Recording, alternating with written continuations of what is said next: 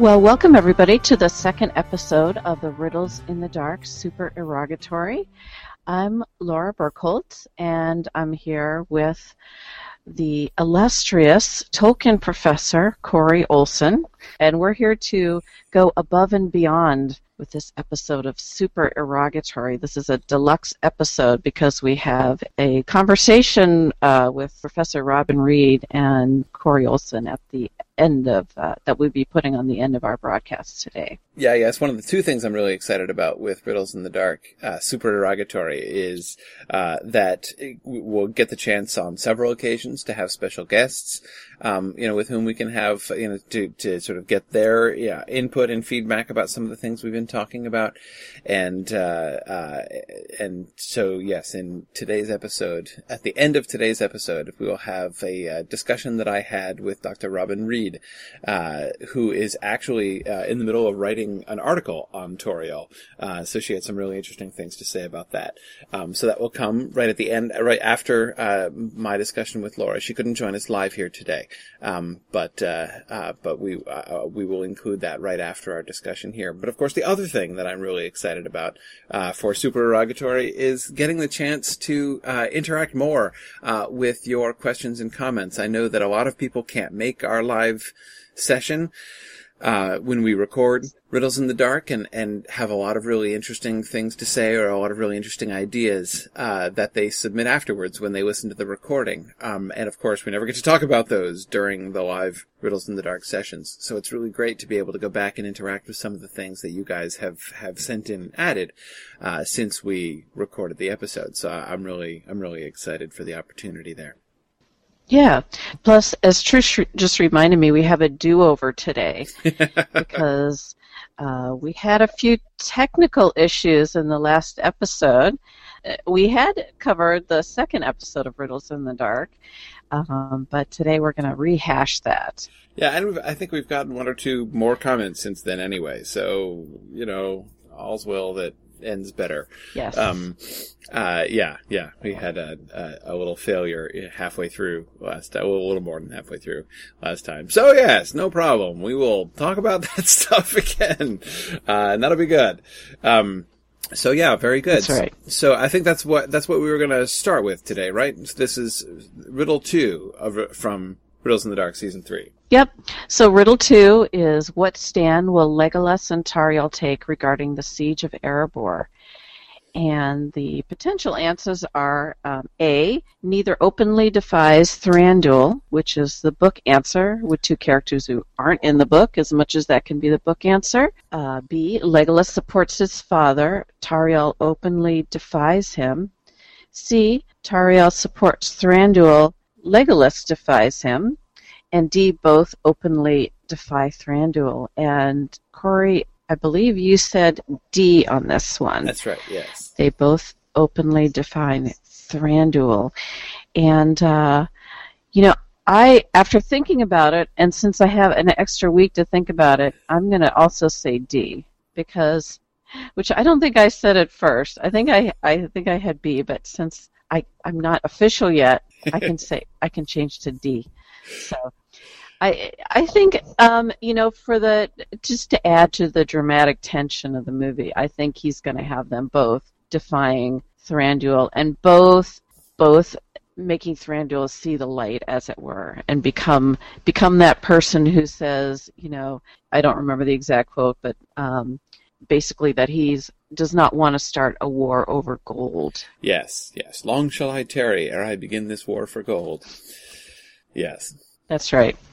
We need a little bit uh, of something to get Thranduil from his movie position to the book, his his stand in the book on the war. So I th- I think the defiance of his son and Tauriel is going to is going to get him where he. Uh, yeah, it is so fascinating to, to, me the way oh. in which um, the way in which at times the film seems to recapitulate um, sort of developments of the story that happened in manuscript mode. I don't really have any genuine idea of how how closely I mean, I know they're reading the books. The the producers are reading the book very carefully, and other supporting Middle Earth books. I don't know how much time they've spent with John Rateliff's history of The Hobbit. I mean, of course, it certainly, uh, you know, I would expect that Philippa Boyens at least has read it. I feel relatively confident. I, I seem to remember an interview in which Peter Jackson basically professed ignorance about the earlier drafts of The Hobbit. I don't think he knows about them. Um, so I, I, I I might be wrong about that. Um, I might be misremembering.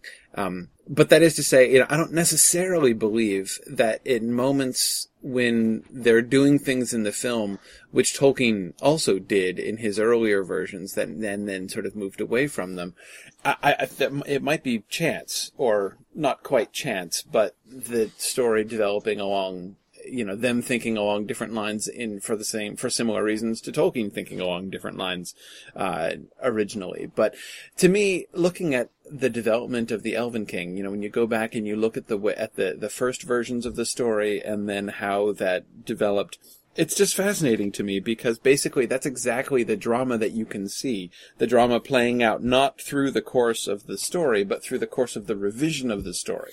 That the Elven King started as a real jerk. I mean, he, his, in, in the first, not quite complete, but the first sketched out version of the end of the story, you know, of the Siege of the Lonely Mountain, um, uh, Thranduil's whole plan was to uh, to capture and execute Thorin and company. I mean, you know, like the, the, there's in the book, in the published book, uh, he doesn't think that Thorin and the dwarves are alive, um, and he's surprised to find them when they get to the mountain. Um, in that first sketched out version, he knew full well that they were there, and his his his consciously articulated plan was, um, let's take these dwarves, kill them all, and take the treasure for ourselves. And the whole drama of the end of the story yeah. is Bilbo offers uh, the Arkenstone in order to try to ransom them. Basically, he says, I'll give you this if you promise not to kill my friends and let them go. Um, so anyway, eh, you know, and, and, and it's, it's, so it's very striking, yeah. I think, when you look at the book, how far the Elven King was from that exact statement, Laura, you know, from long shall I tarry ere I begin this war for gold, his character over, uh, you know, uh, undergoes a pretty significant transformation in Tolkien's mind from the earlier stages uh, of writing to the later. And so it's kind of fascinating to me to see the sort of parallels between the way they've done Thranduil in the film and, uh, you know, some of the similarities uh, with his uh, with his whole outlook and attitude in the earlier stages of the Hobbit stories. I say I'm not I'm not necessarily saying that I believe that they're doing that consciously, uh, but it's really kind of interesting. Um, but um, anyway, so yeah, I, I I do think. I do expect there to be a sort of a shift though, because you're right. I mean, that version of the Elven King, and in particular that line, that's a really memorable line, and a lot of readers are going to remember that line, and, and it sounds like the kind of thing I wouldn't even be surprised to hear that line be uttered in film three. Um, but it might be in a different context. I, I, I would be fascinated. Um, here's a, here, here, here's a little prediction. I would bet I could, I could see Thranduil delivering that line. Um, but basically being insincere you know, it's just like he says what he says in the book, but we as we we we as viewers uh, don't believe it. You know, think that he's that he's lying. You know, that he's just fronting. Basically, um, I could easily I could easily imagine that, but we'll see. Uh, you know, the, the, other thing that I'm remembering from the book is the conversation between Bilbo and Thranduil at the end. Um, and you know, when the Elven King has already expressed, you know, admiration of Bilbo during their uh, during their conversation. You know, when Bilbo is handing over the Arkenstone, um, but um, but at the same time, there's that last conversation they have then when Bilbo gives him the white gems in the book, which of course in the book don't have all that much significance, but anyway, he gives him, uh, you know, that, uh, that, that jewels that he was given by Dain at his departure. And, um, uh, you know, a little, little, little, uh, a little regifting by Bilbo at the end. And, um, he, and, and he is blessed. Uh, Bilbo is blessed, uh, by the Elven King. And this seems to be, by the way, when the the moment when Bilbo is officially named an elf friend. You know, that's that's that's that's kind of in late you know later on in the in the Fellowship of the Ring, that's kind of a big deal. You know, when you have been officially named an elf friend. Yes. Um, and that seems to be the moment. Thranduil seems to be the one who is, or excuse me, the Elven King. He's not named in the book. Um, is is yeah, seems to be the one who names Bilbo an elf friend. It's a it's a it's a big moment. I'm wondering though um, whether that scene might actually come back and have uh, more significance, a different kind of significance uh, in the film. If that might be a moment um, where of of change in Thranduil's character, you know, sort of a final sort of uh, uh, uh, uh turning around moment for Thranduil. If if there might be some parallel to that. Um, because I agree with you. I, I, I do agree that we're going to get some kind of trajectory in, in Thranduil's character here. He's not just going to be the villainous guy. Yeah, it's going to have to be a, a pretty big character arc, though. I mean, that's that's from what we have now with Thranduil to you know the the kinder, gentler Thranduil that we see um, at the end of the Hobbit. That's that's a pretty big step yes. for the movies. So. Yes. Yeah. Yeah, yeah. Um, so it's going to have to be something drastic. Yeah. Yeah, I agree. I think that's that's going to have to um, make that change in him. Yeah, I agree. Tom Hillman points out, it says that movie Thranduil might prove dangerous for reasons other than a desire for wealth. There's a darkness about him that isn't in the book. I agree, though. Well, at least Tom, I'd say it's it's it's it's ambivalent at least, right? I mean, his that scene with the captive orc. Um, is a really interesting one, and I still don't yet fully get how we're supposed to take that. Um, I, because on the one hand, Thranduil seems motivated by a genuine fear of, I read it as fear of the rise of Sauron, that, you know, his striking out at the goblin looked to be, you know, his decapitation of the goblin looked to be a, I don't want to, I really, really, really don't want to hear this, so I want to shut him up right now. Um, kind of reflex on his part.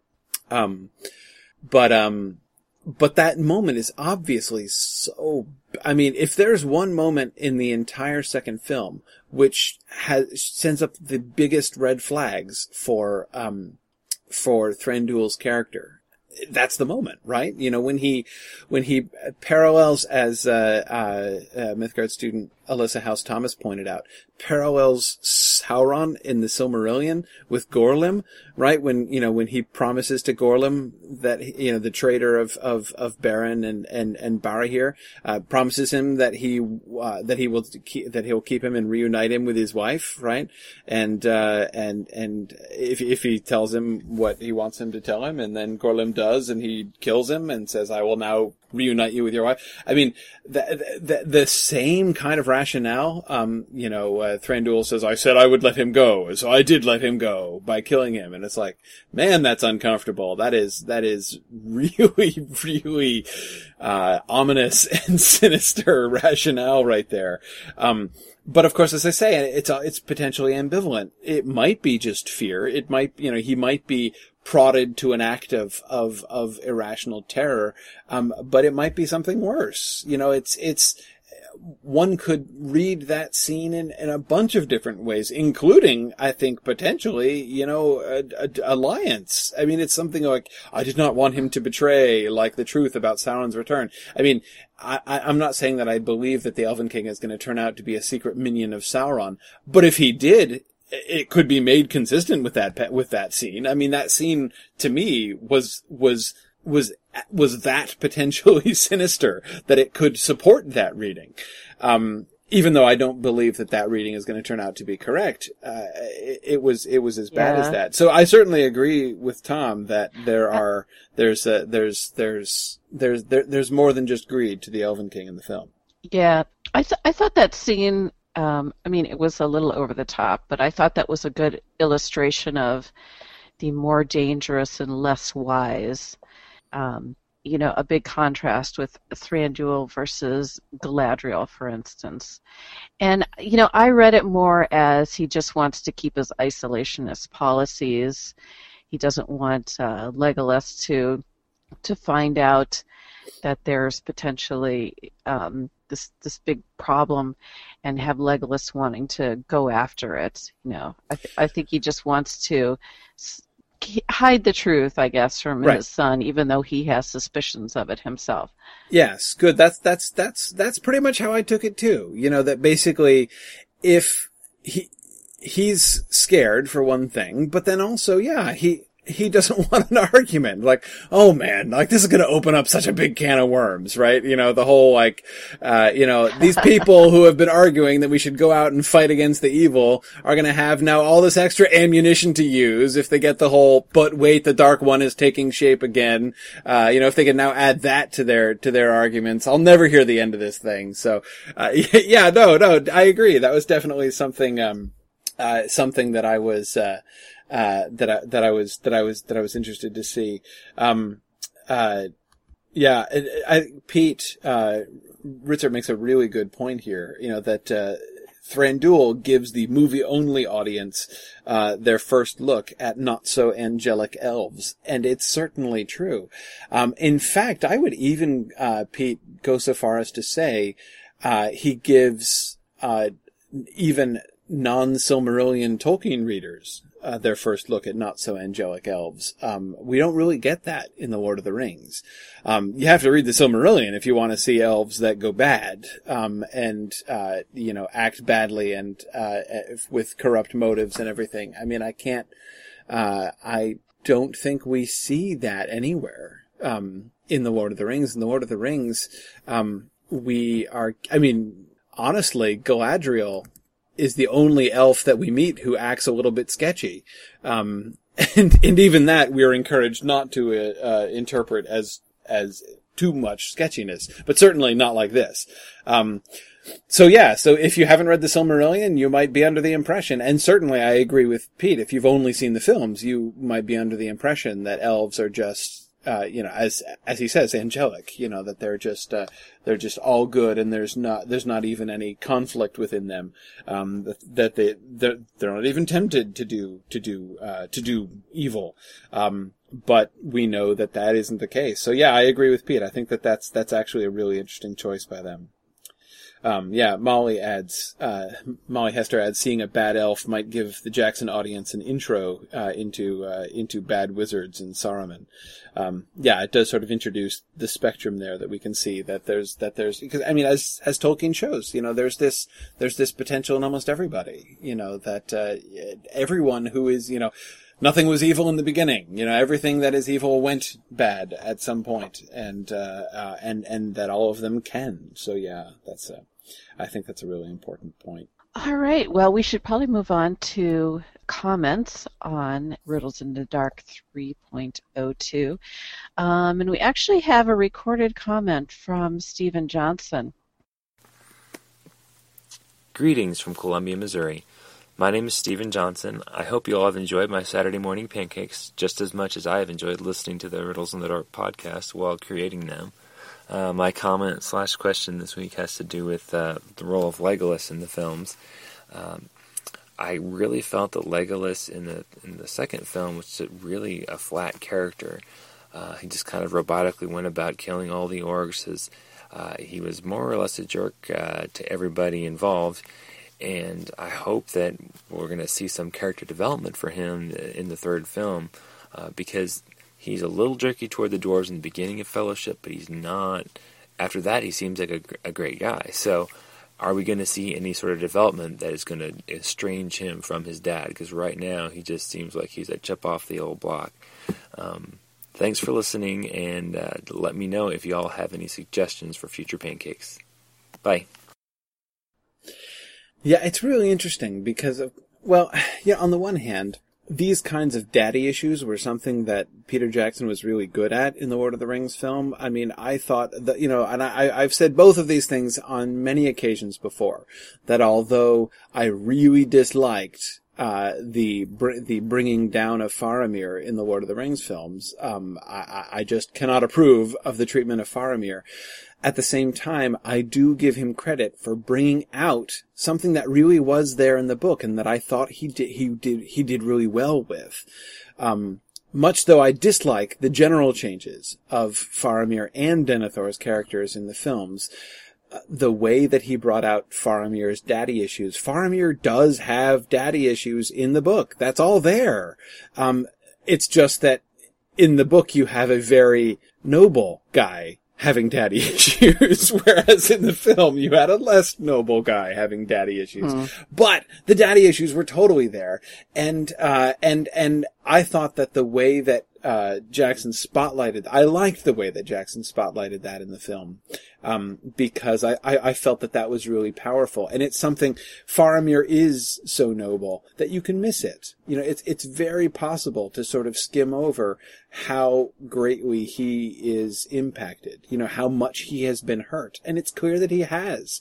Uh, very much been hurt. Even the kind of implicit parallel between um, you know, uh, basically when Deneth, when, when Faramir and Eowyn are meeting in the houses of healing, um, again, it's tempting. Faramir is so awesome that it's tempting to look at that as Eowyn needs help, right? And here's Faramir reaching out to Eowyn and healing her. And of course, to some extent, that is Yeah. what's happening. But they're both injured. And not only are they both injured, they're both wounded. They're both psychologically wounded and in not exactly the same ways, but in kind of similar ways. I mean, they both have been isolated. They both have Yeah. felt like they don't belong. They both have, you know, cons- you know, self-doubts and concerns about their self-worth and have been trying to, to, to, to sort of establish themselves and define themselves and, and, and, and prove to themselves and to the, and to others that they are worth something. I mean, the, the, they, you know, the kind of empathy between the two of them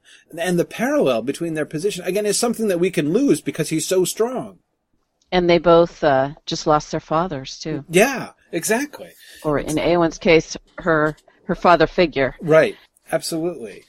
Um, so anyway, I, I just, I, I thought that that was, you know, as I say, though I certainly can't approve on the whole, I thought that he did a really interesting, uh, thing with that. Therefore, and this is, this is turning around to be relevant now eventually, um, I think it will be really interesting to see how he handles Legolas and Thranduil in this way. Um, because, you know, to me, thinking about how he is in the Lord of the Rings trilogy, um, I mean, I certainly do agree that Legolas in the second film was not nearly so compelling a character. I mean, kind of to put that in a different context, imagine the Lord of the Rings films had never been. Imagine that the Hobbit films were the were the beginning. Now that's hard to imagine in several different directions, but if we if we imagine that, um, if there had been no Lord of the Rings films but only Hobbit films, would the cult of Orlando Bloom ever have grown out of this film? And I think no it would not have. I can't imagine it would have. Um, Legolas's appearance and his performance in this second film might please the already well-established legion of Orlando Bloom as Legolas fans, but I can't imagine it would have generated them had they did not exist. Um, so I certainly agree that Legolas, uh, you know, uh, uh, Orlando Bloom did not seem to be at his best uh, in the second film. I didn't think either. Um, but um, n- nevertheless, I did kind of uh, like objectively the position that Legolas was put in, the way in which he was positioned in the screenplay, at least, even if perhaps not so effectively uh, in the performance. But um, since he was positioned at that in that central point. I mean, in, in a sense, he's the pivotal. He's he's made into the pivotal character. You know, with Thranduil on one side and and Tauriel on the other, and the two of them, you know, uh, uh, occupying the separate poles. And Legolas is the kind of swing vote in the middle. Um, and uh, you know, I mean, I think I've, I've said this before, in in in one of our earlier episodes that, um, you know, there's a way in which that whole um, you know, the whole Thranduil and Tauriel thing ends up being kind of, rep- you know, this sort of conflict within the elven culture that we're shown through those two characters ends up being kind of characterized as if it were a battle for the heart and mind of Legolas, um, there in film two. So the, the, that position that he occupies, I think is really important and really interesting. I really like it. Um, but where exactly does that mean it's going to go? You know, where is he, um, where is he going to end up? Is he going to end up estranged from Thranduil at the end? Are they going to come together? Is Thranduil going to move to him? Um, you know, th- that's going to be. Uh, I mean, I, I, I, you know, in my answer to the riddle, um, I did say that I think that that Legolas is going to openly defy Thranduil. Um, so I think that there is going to be a rift. I'm not sure whether or not that rift is going to be healed at the end, or whether it's just going to be kind of uncomfortable. Um, you know, and because Yeah. that could work potentially, but I don't know. Yeah, it's uh, it, it's tough to speculate because it's it's something that's completely not in the book whatsoever. I mean, Legolas isn't even in the book, so that we really don't have a lot Right, of data right. to. Yeah, there we have. Yeah, there we really only have the Lord of the Rings to go on. Yeah, yeah. Yeah. So, okay, well, let's move on to the next comment, and that's from Jennifer Cosham. She says, I think Legolas's experience at Dol Guldur, where he seems headed, will lead him to change Thranduil's mind, which is not open defiance, I think, though Tauriel's pro-dwarf feelings will bring her into conflict with Thranduil in the lead up to uh, to uh, The would-be battle of three armies. Yeah. to yeah. the would be okay i was try- i have a hard i was having a little hard time figuring out what that uh, stood for there. Uh, whether it'll lead to openly defy him or just argue with him is hard to say. So i'm toying between a and b. Um, perhaps A, with Kili and Tauriel going back physically to their respective camps, but both arguing with their leaders against the coming conflict. Well, that's an interesting. It is, you know, and uh, So Kili would go back to the dwarves, yeah, yeah. Tauriel to the elves, and Yeah. yeah.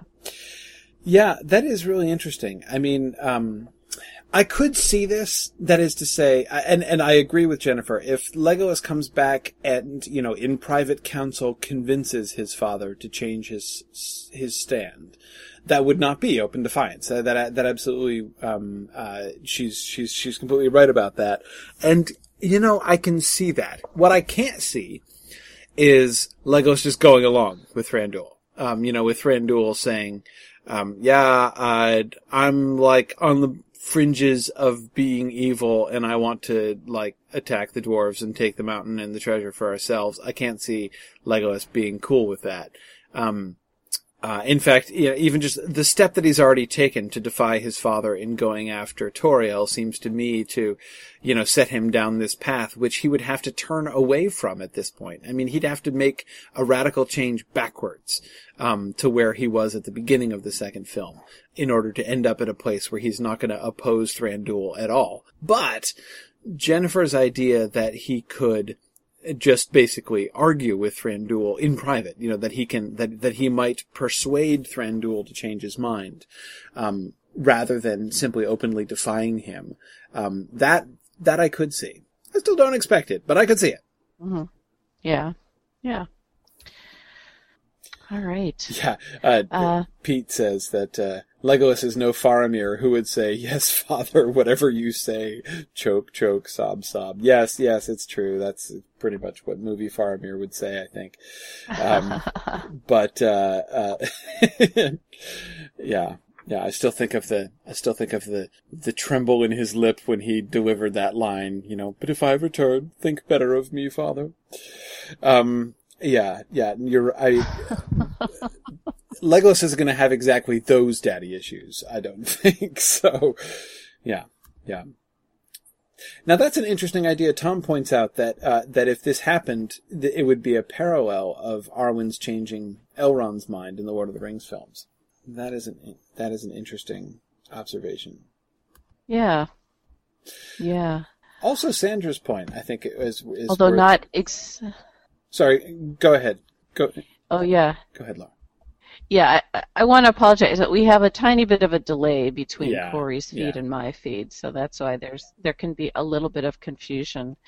So, um, yeah, I was just thinking about Arwen's changing of Elrond's mind um, in the Lord of the Rings movies, and uh, I don't think it's going to be exactly like that. So, um, I mean, Arwen Arwen sort of changed Elrond's mind because she becomes she starts becoming human or, or loses her immortality, I guess, in the Lord of the Rings movies. And, and I think Elrond kind of throws in the towel at that point and says, okay, we better get behind this. so, Right. um, but uh, yeah, I, I don't know. And I don't think it's going to be just Legolas that changes Thranduil's mind. I think there's going to be something else, too, that happens. that uh, that gets Thranduil to to see the light, as it were. Yeah. So, oh yeah, and Sandra says that Legolas comes to Rivendell at the behest of his father at, at in the um, Fellowship of the Ring. From from this, it can perhaps be inferred that Thranduil has dropped his isolationist policy.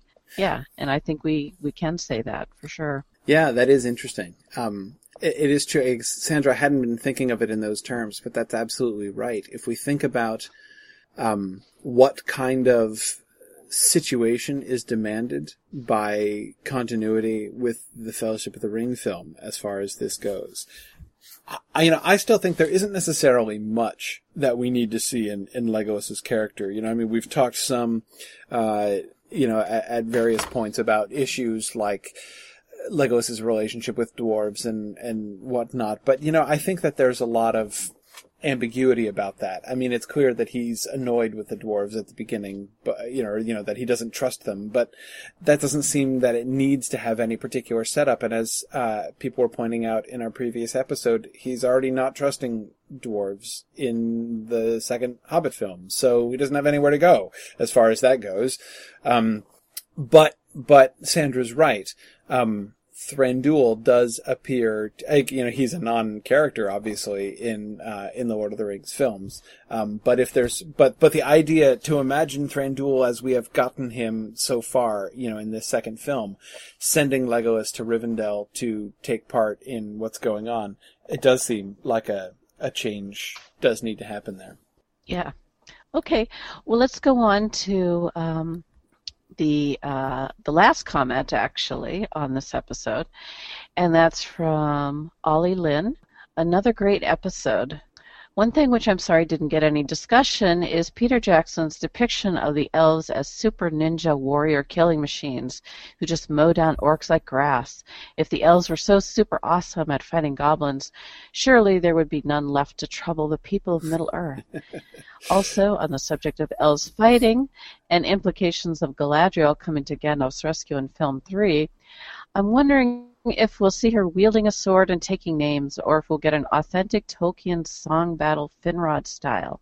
I'm guessing it'll be the sword, but I live in hope.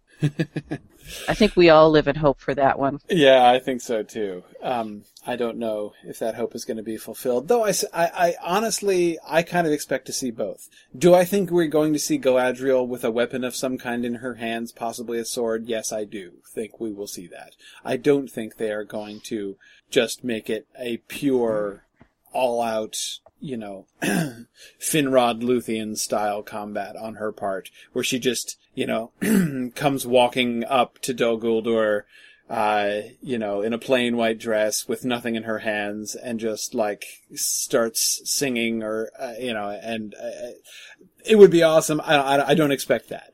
However, um, I don't expect it just to be completely transmuted into physical power either. Um, I don't expect to see.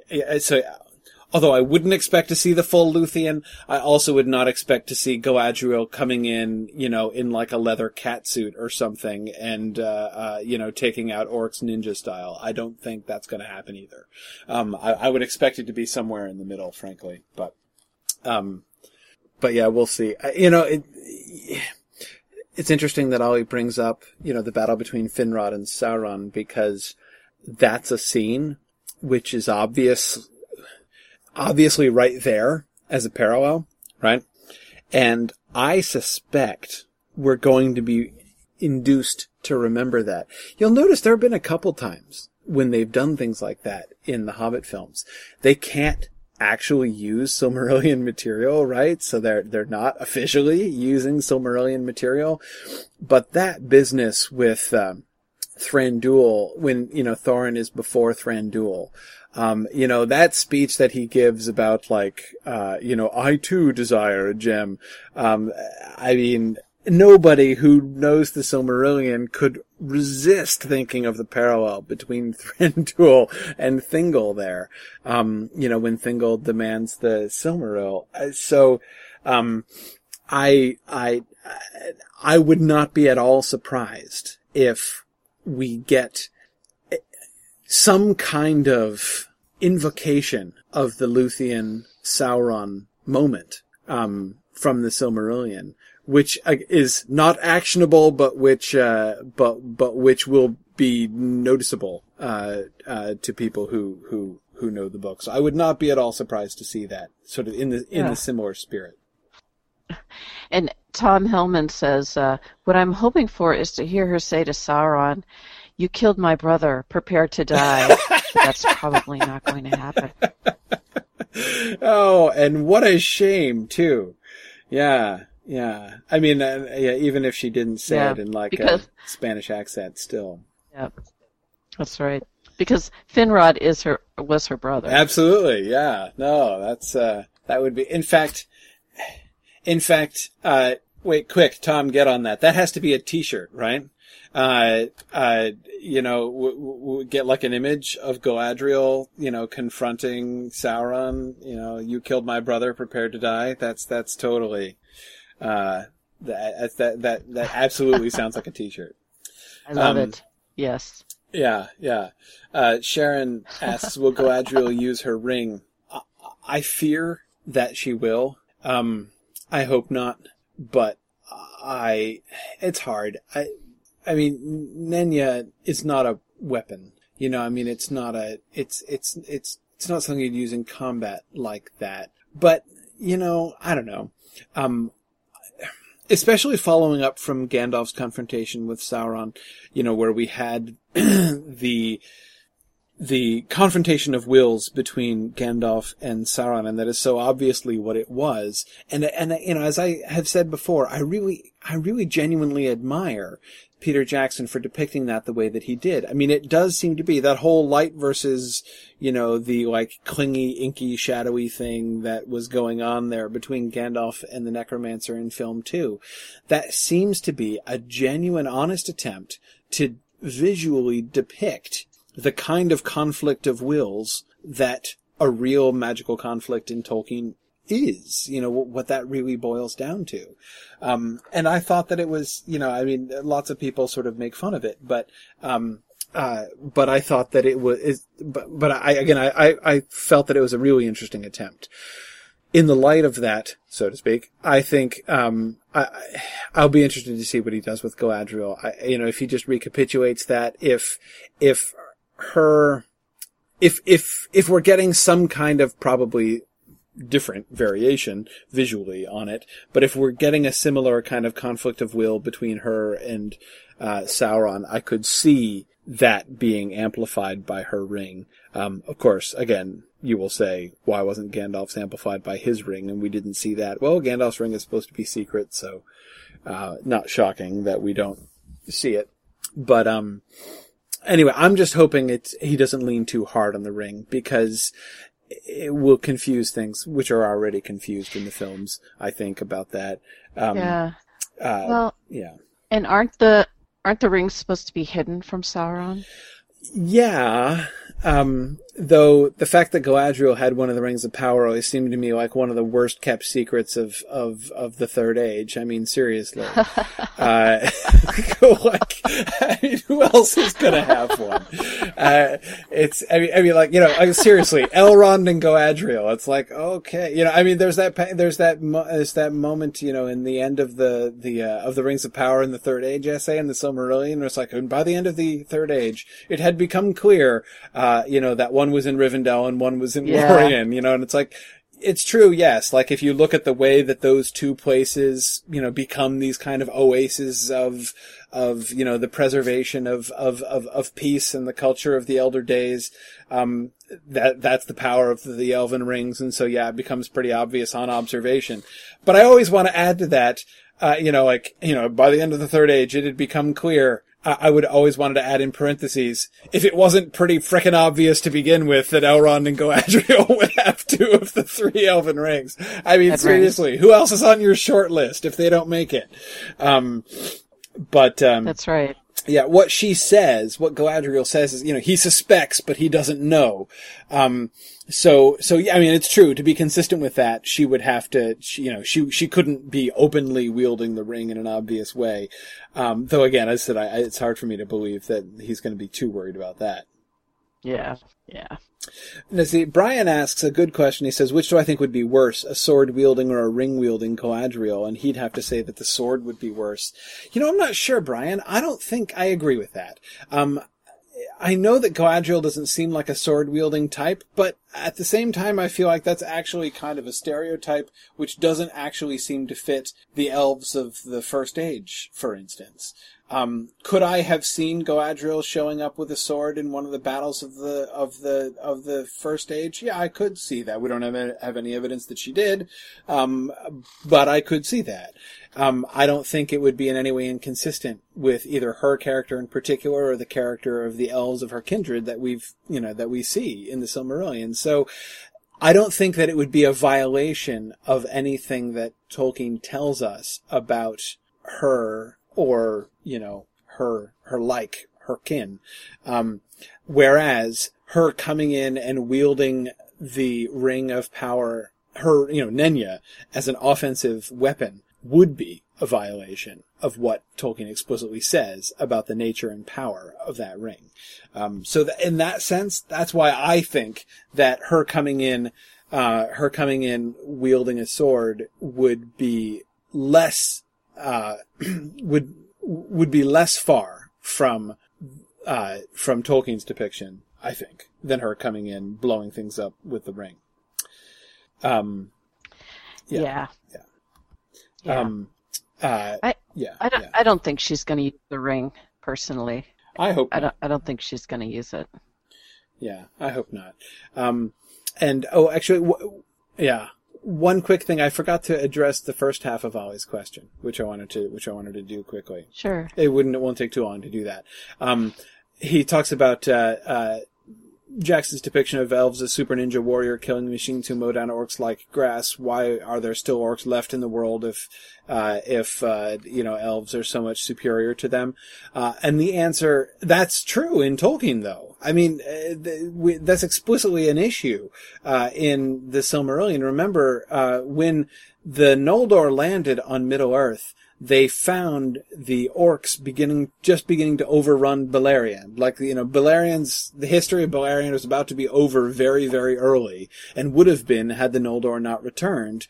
But the Noldor did return, and when they return, they just absolutely blow away the orc armies, um, with no, I mean, you know, like, like, they, they just, they, they, they, they mow them down like grass, quite, that's the, that's, so very close actually to the metaphor that Tolkien uses to describe uh, how they cannot stand, hmm. in particular before the Noldor. Now you're right that uh, Peter Jackson sort of extends that not just to uh, you know to a, a, a difference between the Calaquendi and the Moriquendi, which is how Tolkien depicts it there in the Silmarillion, um, but generalizes it to elves as a whole. But still, that that dynamic of how you know one elf is is general far more than a match for one orc is very true in Tolkien's world. Um, the reason why orcs uh, why there aren't, why there are still orcs left to trouble the people of Middle Earth is that they breed like maggots. Mean, that's always been true of orcs, is that they are every, they come in such hordes that they can overcome, even though, you know, the Noldor were enough to, to kill, I don't even know how many goblins apiece, um, in the battles that we see in the Silmarillion. The orcs come in such numbers that they still manage to kill them. It still takes things like, uh, Balrogs or dragons or Morgoth himself uh, or Sauron or somebody to defeat you know many of the lords of the Noldor. We don't see many of the many of the the you know the the lords of the House of Finwë taken down by orcs alone. Um, but still, that it certainly does happen to many of them. You know, many of them are in fact successfully killed by orcs in battles because the orcs come, you know, uh, thousands and tens of thousands and hundreds of thousands as far as we know at a time. So, um, anyway, that, that, that, in that way, I actually don't think, um, that Jackson's depiction is fundamentally different, um, from the one that we get, uh, from the one that we get in the books. And I thought actually just to, to, the the way that he did the elves at the Battle of Helm's Deep, I know they weren't really there in the books, but but but but that I thought he depicted it pretty well. Um, that is to see that the elves are either are obviously superior, like one on one, they were clearly superior to the orcs, um, both in their individual power, you know, in their individual fighting ability and in their coordination working together. Um, the you know the elves, the the the little you know battalion of elves that we got at Helm's Deep looked really impressive, but they still got overrun by the orcs, and many of them, including Haldir, were killed. So I, I actually thought that he he handled both ends of that. Uh, Jackson, that is, handled both ends of that um, pretty well uh, in e- even in the Lord of the Rings films. So sorry, I just wanted to address that that that earlier comment there. Yeah, yeah. All right. Well, let's go on to the conundrum for that episode, and that is Will Legolas spot the Dol Guldur army and warn his father? So, and I'm going I'm going to say yes. I'm going to say that uh, Legolas, you know, chases after Bolg, um, gets all the way down to Dol Guldur, which is right down the street, basically, as we know in, in Peter Jackson's universe. Right. Yeah. Uh, Absolutely. spots the spots the army on the move. Yep, and um, goes back and um, at least talks to his father about it. I don't know if that's going to be what motivates his father to to uh, move out his armies. He may wait for um, for the the dragon to die and uh, want to go after that gold. But I think Legolas will at least see it and um, tell his father about it. But you don't agree with me, Corey. I don't. I don't think it's going to happen. I don't think it's going to happen. I, I, I, Didn't convince you, huh? no, I, I, I don't know. I'm still not sure what's going to go on with Legolas. I don't. I, I that my one, um, my one piece of insecurity about my, uh, uh, my disagreement on this is that um, I'm not sure what I would suggest to the contrary. I don't really know what um, uh, what they're going to be thinking with for Legolas to do. I don't think he's going to make it all the way to Dol Guldur. I doubt he's going to come back and warn them. I kind of like that as a story, but I don't think it's going to happen. Um, uh, but I'm not exactly sure what else I do think um, of Legolas. I think one, maybe one of the reasons why um, I think I, I think the reason I'm resistant um, to that idea is that um, I I like I, I think it's it's rooted in the fact that I do really enjoy the way that Legolas has been placed between Tauriel and the Elven King, and I think it's because I want to keep him there. Um, so I um, that is to say, if he sees them himself, uh, the orcs approaching, in other words, it kind of short circuits the whole dilemma in which he's been placed. You know, he has to make a choice.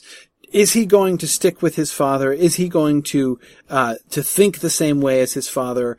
Or is he going to embrace, uh, or is he going to embrace Tauriel? Is you know, uh, not literally. He wants to, but anyway, no. I- I- Is, he going to embrace Tauriel's thinking? Is he gonna? Is, is he gonna? Is is he gonna go in that direction? And I feel like if he sees the orcs coming and just comes back and is like, uh, dad, forget about all of this complicated stuff. Uh, there are some orcs coming. Then I feel like it short circuits that whole dilemma. And I want to see him pushed to the brink of that dilemma to have to make a choice based on his own convictions. Um, you know, no, dad, I'm with Tauriel on this one. Uh, you totally, uh, you, you're, you're totally wrong. In fact, Tauriel and I are going to stage an intervention here, uh, and, and, uh, like, that's, that's where I would rather see Legolas. But as I say, I don't have, um, um, I don't have a, uh, uh, a clear sense of Legolas's movements here. Like, you know, he's riding off after Bolg. Where does he go and how, you know, what happens with him? If he doesn't go to Dol Guldur, I don't really, that, that's where, that's where my, uh, my theory kind of breaks down. Yeah, yeah. Well, we do know that he, from that one picture we saw, we do know that he is. Um, it appears like he's talking to Bard after um, the dragon has destroyed Lake Town. So we know we know he's going to be back in Lake Town at some point. Yeah. Yeah. Yeah. Yeah. I've, uh, opened the, uh, poll for our, uh, our live listeners to, uh, to Ah, okay. make themselves heard here to see if the, what, what they think about this. We, uh, in our abortive attempt to do this before, we, uh, uh, we, I would just be interested to see if uh, there's been any shift in opinion from the last time we, uh, uh, we, we, we, we asked our listeners this question. That's question. right. Yeah.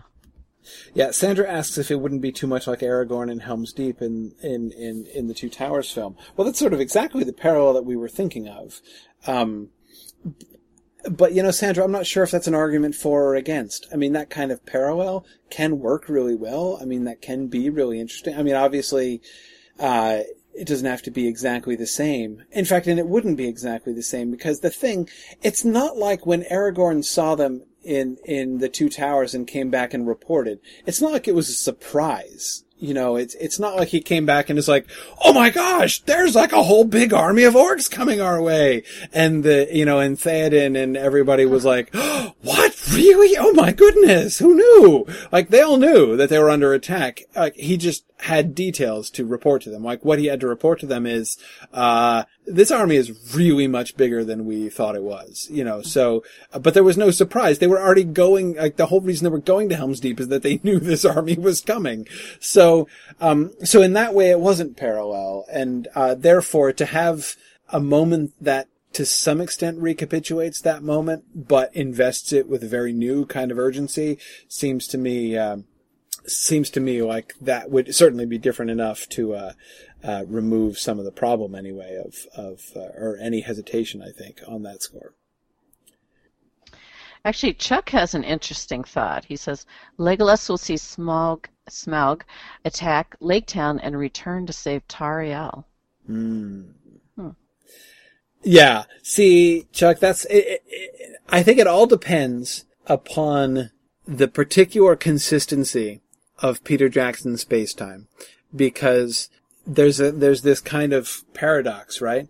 Where like distances are totally immaterial, so it's like when does Legolas go into warp drive exactly? Like that's what it's like the the timing of his leap into Peter Jackson hyperspace is really what's going to determine this because if the if if if the hyperspace jump happens right away so that he warps to Dol Guldur as soon as he crosses the bridge, then he'll be out of range and he won't see Lake Town being attacked. But if he doesn't yet, then he'll still be right, you know, he could still be within a, within an easy, you know, hyperspace jump of Lake Town again and see, Yes. you know, see Smaug attacking and then he certainly would, he certainly, he obviously would turn around and stop chasing the one orc he's chasing if he sees the dragon attacking the town. I mean, I think that's pretty obvious. So the only question is, is he going to still be in sight of the town when that happens? Um, and again, given the pace that, you know, horses can travel oh. in, in Peter Jackson's world, he could be hundreds Yeah. of miles away by then. But that's to me the big question. We don't really know. Well, hey, maybe a wormhole will open. Nothing could be likelier. I, I, I, I think. Mixing, mixing our genres here. Yes, perhaps uh, that's in the extended edition uh, of the. Maybe it's another one of those things that's going to be in the Desolation of Smaug extended edition. you know, when we see when we see Azog actually going in through a wormhole uh, to get to Dol Guldur in time when he's been summoned there at the beginning. Yeah. By the way, the poll results are although really it should be. Smaug going through the wormhole. Oh well, you're right. Uh, that would make much more sense. Uh, uh, makes perfect sense, actually. Um, uh, Yeah, the poll the poll results are are not the same as last time. no, not at all. Have, uh, uh, last time when not at all. Yeah, when we opened this poll for the, the, the first time we talked about this conundrum, which was the, a recording, which was destroyed, sadly, um, uh, we had 81% say yes and 19% said no. Uh, now we have That's right. I- I, I guess I didn't state my case. a very narrow margin. I didn't state my case very well. yeah, uh, it's yeah. We have uh, uh, 53, 47. Uh, 53% say no, 47% say yes. So it's still, it's still, the no's still have it, but by the slimmest of majorities. Uh, that's interesting. Yeah. Yeah. I don't know. Uh, uh, uh, I, don't, I don't know if I waited until the poll was closed and then stated my no last time. So I was not trying to convince anybody. I don't know. But, um, that is interesting. Um, Uh, but anyway, we should move on to uh, to episode three. Yeah.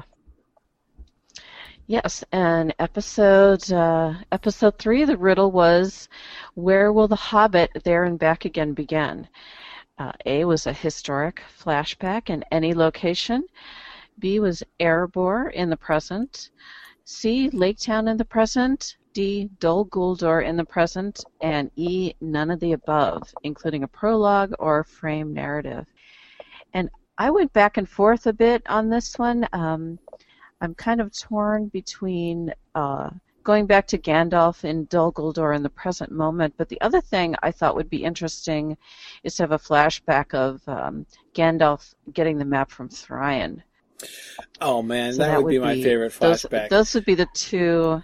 Yeah, wouldn't that be great? yeah, But I thought that might be too much like Gandalf meeting Thorin at the beginning of movie two. It would be. In fact, it That's would, why I wouldn't it wouldn't be great if if that was sort of comically played on.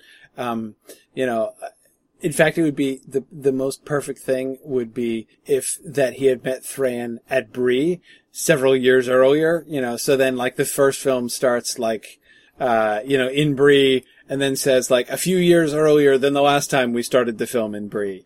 like that would be really cool. But no, I agree. The parallel would be would be uh, perhaps a little bit too close. But that is certainly on my short list. If that, that is no, that's not on my short list. That is at the head of my short list. That is the number one historical flashback I want to see. Um, you know, we've had the Battle of Azanulbizar now, so I have, I have, I have almost nothing left to ask for, but I do want that. Uh, I, I would love to see, uh, the flashback to Thrain, so, um, but I, I, I agree with you. I don't think it's going to happen at the beginning of the film. I don't know when it's going to happen, but I, I, I, No. I would definitely like to see it. Yeah, extended edition maybe. Yeah, yeah, yeah. That would be cool. So you were, you were thinking, did you, did you give your vote on this?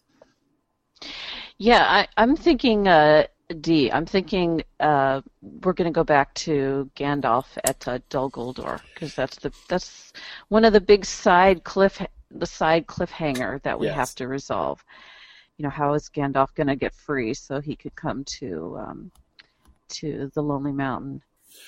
Yeah, um, it's, um, I think they're going to do that at the at the beginning.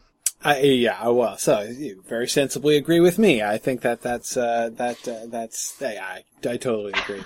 Um, that seems to me like the best beginning. Though I have to admit, Brian Biggs just made a suggestion which I kind of like. Um, Brian says, "How about a young Bard flashback to start it off? Um, it could be a transition if we start with him locked up."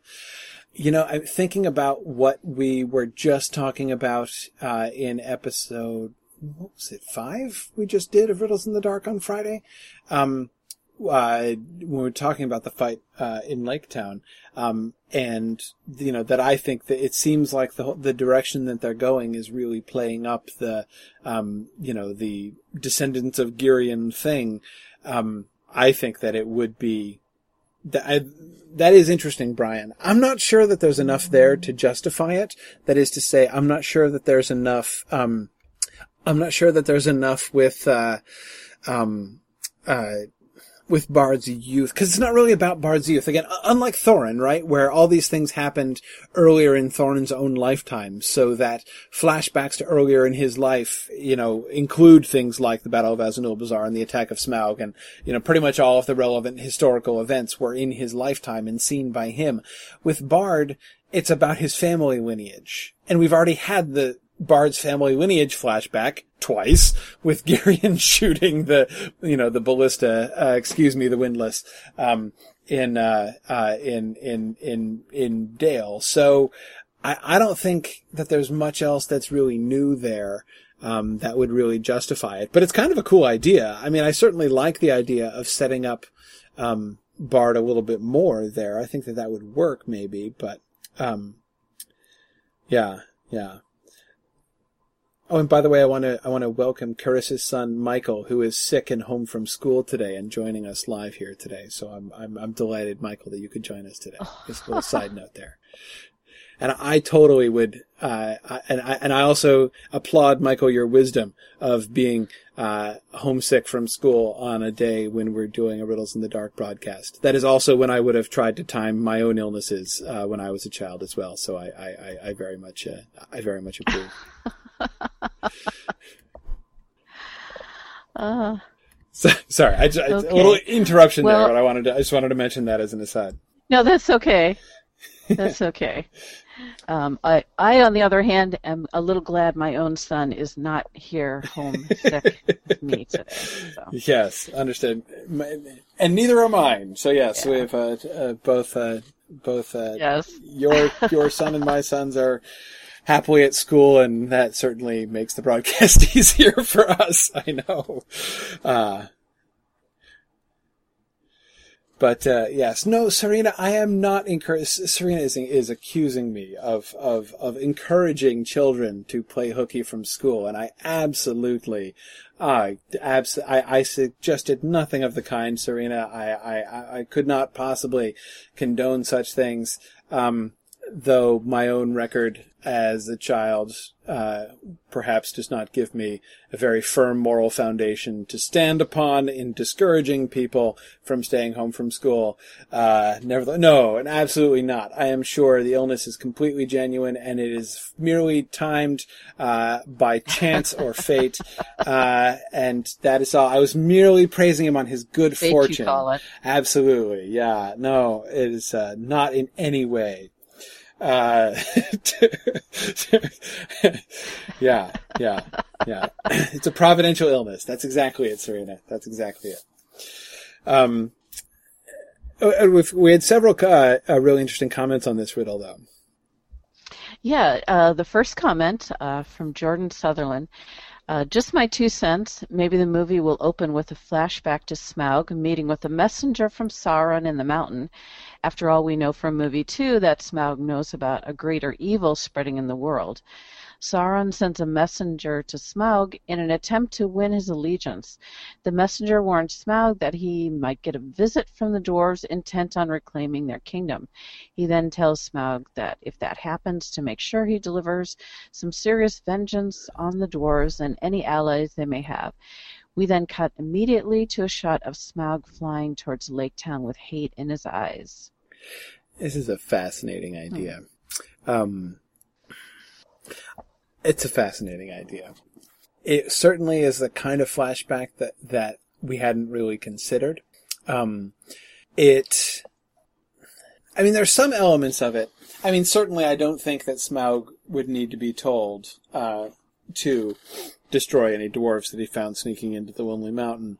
Um, but remember, there's the, the thing that keeps nagging at me, though, uh, you know, when thinking about Jordan's comment there, is that, again, that captive goblin that Thranduil decapitates, and the way in which the suggestion of how Sauron is focused on Thorin. Um, you know, and that's one thing that happened which has not been fully explained. I don't know if it will be fully explained. I don't know if it will be fully explained in the four and a half hours of additional material we expect confidently to receive in the extended edition of The Desolation of Smaug. But it's, um, in film one, Azog's pursuit of Thorin seemed completely personal. Um, you know, we had no reason to think that Azog and his posse were out after Thorin, apart from the fact that Azog had very obviously sworn personal vengeance against Thorin. That seemed a perfectly adequate explanation. The even the reference made to Azog by uh, the Great Goblin seemed to support that. And yet, when that orc is captured and says to Thranduil, you know, explains to Thranduil why they're, they, not fully explains, but, you know, says they're, they've come after, you know, after Thorin. They're trying to exterminate them. There's obviously, Thorin is on Sauron's radar screen. That's very clear. I mean, the film seemed to make that very clear. I don't know exactly why. Um, you know, is, is this, are they going some kind of prophecy angle? Does Sauron have some kind of sense that, uh, you know, i i something momentous is going to be happening with Thorin and his company? That I, I- you know, I I don't know. I don't know what exactly um, it would be. Uh, the yeah, I just that that's something that I don't feel like I've got a really good grasp on. Therefore, um, if we were to get any kind of indirect conversation through a messenger between Sauron and Smaug here, um, it, it, I could imagine them, you know, Sauron warning Smaug that uh, uh, that Thorin was probably coming, uh, and perhaps preparing him in some way or um, seeking some assurance from him or something like that. Um, but but I don't know. I, I said I, there's there's I, I do find this an interesting idea, um, but I'm not really sure. I'm not really sure the direction it would go. I'm not really sure how it would work. Daniel uh, Daniel Helen Yeah. says that he still thinks that Smaug's dream is going to make an appearance. Um, yeah, the flashback to Smaug's dream, I still love, love, love that idea. That would be if I could choose my my my. I mean, I I I already said that the flashback to Thrain is the historical flashback I'm most hoping for, and it is. But if I could choose what would be my favorite, not what I think would make the best from a film standpoint, but what what what would be my absolute favorite way to open the film, Daniel, it would totally be that. It would totally be Smaug's dream. Um, that would be so great. Um, hard to arrange again, unless, as we, s- we talked about in the episode, Smaug is falling asleep in the air. But um, yeah, yeah. That would be great. I would love to see that, but I doubt it. But on the other hand, we saw Bolg again, so it could happen. Yeah, It could happen. yeah. So, Um, yeah, we'll see. Um, but um, right. the difficulty here is that we do have clear evidence within the second film that there has indeed been some level of communication. Um, at the very least, some level. I think it's it's is proven that there is awareness um, between Smaug and and the Necromancer. Smaug is obviously aware of the presence and identity of Sauron. Um, and there is the implication, I think, that they have communicated. So that seems to have happened. Um, what was said, Well, I don't know for do sure. Do you think that's yeah? Do you think that's necessarily true, or do you think that Smaug maybe has some spies? Uh, well, maybe some who? birds or animals or something. I mean, he he has crows, I guess. Um, but I I don't know. I I I think I think he's aware. Um, and I suspect that they have communicated. Um, so that is to say, I agree with Jordan in the sense that I think that there, a scene like that must have happened. I would think. Um, I would think that Smaug has communicated, that Smaug and Sauron have communicated, and I would think that they would have communicated by messenger. That seems the most likely way. Sauron to send a messenger to Smaug.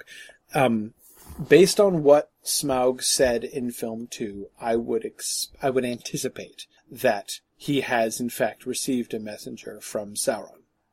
But what the messenger Yeah. exactly said, what precisely the nature of their relationship is, um, you know, what are the terms, if any, of their partnership? What are the instructions, if any, given to, to Smaug by the necromancer? Of those things I am uncertain. Um, and so therefore I don't know how exactly I'd go about recreating that, that, that, that conversation, but it does seem to me that it happened. Um, Yeah. Well, uh, yeah, and I guess the question is, you know, how much of a free agent is Smaug? He he certainly seems like he is, and maybe he just kind of delights in the general mayhem. Um, but uh, you know, I mean, the dragons were created by Morgoth, and Sauron was a servant of Morgoth, so there's that link there. yeah. Um, but it's it's not clear. Maybe it'll be made clear. Yeah, I, that's I, I kind of think it almost has to be um, because that was so tantalizing. You know, in the conversation uh, with Bilbo, um, the reference that he makes not only to the fact of the existence and, and presence of Sauron, but uh, his that is Smaug's apparent awareness of the presence of the ring. I mean, I feel like those things are too tantalizing not to follow up on somehow. And since it seems we're not going to have much more substantive dialogue with Smaug uh, prior to his death, it would have to be. If we learned more about it, we would have to learn more about it in a flashback. I would think. Yes, or it could be that Smaug is just i sort of like the Nazgul, just perceptive Mhm. of the presence of something like that, whether it's Right. the ring or just some. You know, he he probably doesn't know it's the the One Ring, but Yeah, he may send True, something. true. It's it is quite possible. Um, you know, I, I don't want to read too much into his, you know, his um, uh, his you know use of the word precious in in that way. I, you know, I I think it'd be easy to read too much into that. Um, though he does seem to, though see there, I mean, the way that he seems to interfere with Bilbo's will, I think it's an important thing. Um, some people seem to have taken that moment in the second film to believe that that Smaug has some kind of authority over the ring, almost as if it's like forcing the ring to reveal itself in you know when Bilbo takes off the ring. Um, but clearly, the the power that Smaug has is over Bilbo's will. Right? He induces Bilbo to take the ring off. Yes. Um, and I don't even necessarily think that that is evidence that Smaug knew that Bilbo was wearing the Ring of Power, which was making him invisible, and thus was exerting his will to try to get Bilbo to take it off. Rather, remember in the book, Bilbo, uh, ha- during his conversation with Smaug, is gripped by the desire to run out and reveal himself to Smaug. Um, he's, he, so he feels precisely that temptation in the book to take the ring off and to run out and reveal himself to Smaug. And he feels that temptation not only when Smaug in the book clearly has no idea of the presence of the Ring of Power, but when in fact the Ring of Power wasn't even the Ring of Power, when it was just the invisibility ring, uh, that Bilbo had in right. 1937. Uh, it, it, it's still, um, he still, he still did the same thing. So, that there need not be that scene need not suggest any direct kind of connection between Smaug and the Ring of Power. Um, it could be I don't know, but it seems to press coincidence also, so I'm not really sure. Um, but um, but yeah, as as Pete points out, Smaug would have no way of knowing that Gollum called the ring my precious. Um, yes, certainly you could argue that once Gollum got out into the world and had been captured by Sauron and stuff, that piece of vocabulary would be circulating. Remember, Merry and Pippin play on that. Um, when they imitate Gollum to Grishnakh the orc, um, counting on the fact that Grishnakh will have known enough about Gollum and Gollum's peculiar speech patterns in order to recognize that as a very indirect reference to the Ring of Power. I mean, you think about the implications of that, right? So that basically the, um, uh, the Gollum's you know, Gollum's, as I say, Gollum's speech patterns, um, are now known. You know, that's, a, that's, that, that, that's now a sort of a, a common currency, apparently, uh, among any of the enemy who's in the know. Um, but as Pete points out, that would obviously not be the case when Gollum has still, as far as we know, not ever even emerged from the Misty Mountains. Um, so it would be literally impossible that Smaug would associate the word precious with the ring in that particular way. Though, of course, even just using it in its literal way that is not thinking of Gollum other than as a as a sort of an accident, um, a piece of dramatic irony that we perceive, but Smaug would not. Um, he still does seem to be referring to a particular precious thing that Bilbo has, as if he's aware of that in some sense, even if he doesn't know precisely what it is.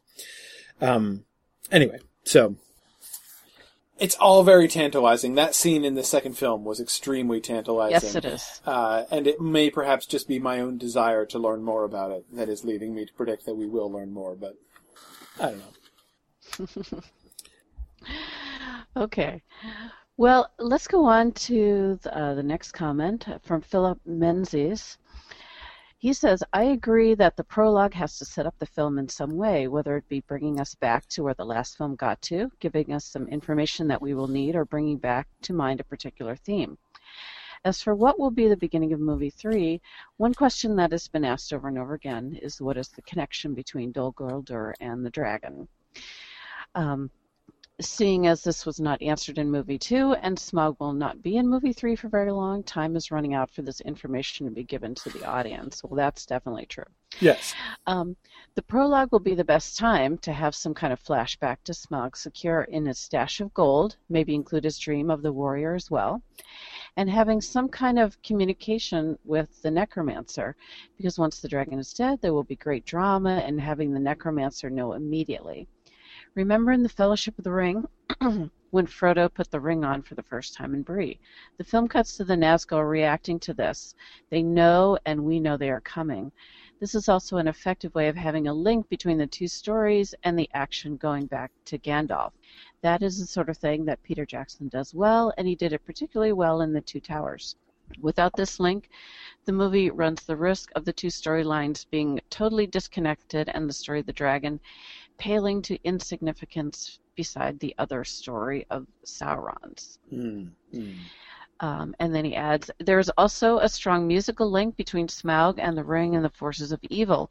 This is intentional from Howard Shore, and he does talk about the musical themes of evil linking together in the score for The Desolation of Smaug. I think the musical link has to indicate a much deeper link between Smaug and Sauron. I'm just waiting to see it played out on screen.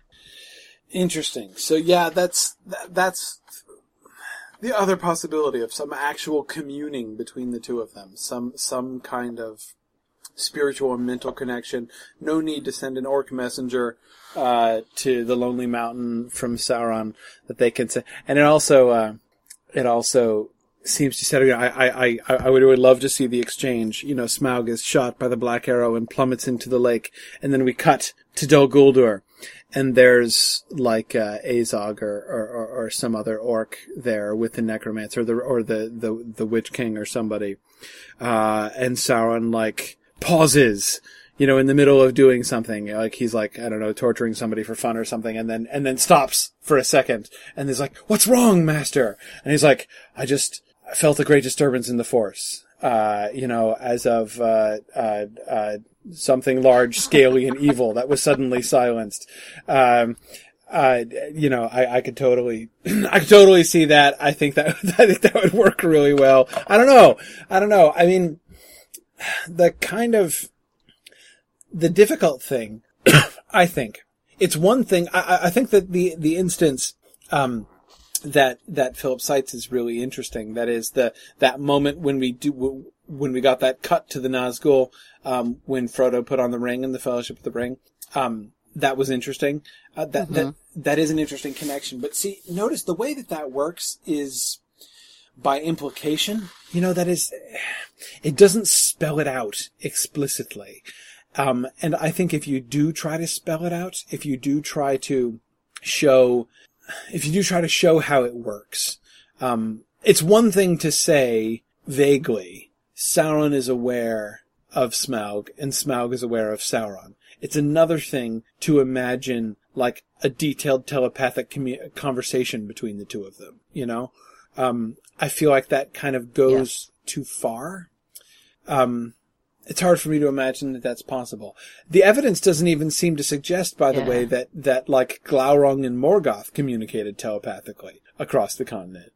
Um, maybe they did, but I don't think so. I think Glaurung was acting as a free agent. Um, uh, so I'd be a little surprised.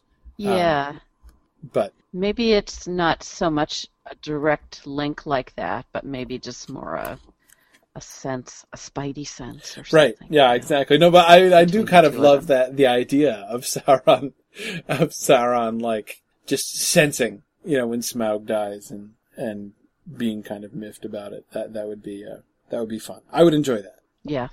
Don't know how how how plausible it really is, but um. Well, let's let's uh, let's put with our conundrum is on this subject because we had you know we had uh, you know, this couple very provocative comments uh, about uh, um, Smaug and Sauron here in conjunction with the with with the opening. So we wanted to ask, will we see a direct connection between Sauron and Smaug in movie three?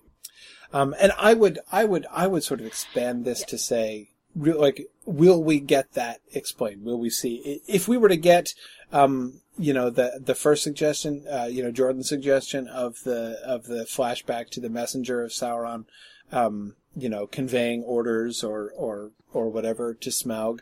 Um, I would count that as yes. You know, are we going to see are are we going to see that in operation? You know, the the connection between Smaug and and and, and Sauron. Are we going to see that um, in in action in the third film? Are we going to see any direct evidence of it?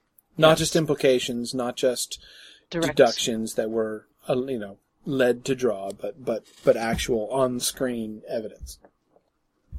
Yeah, some kind of direct communication between the two of them.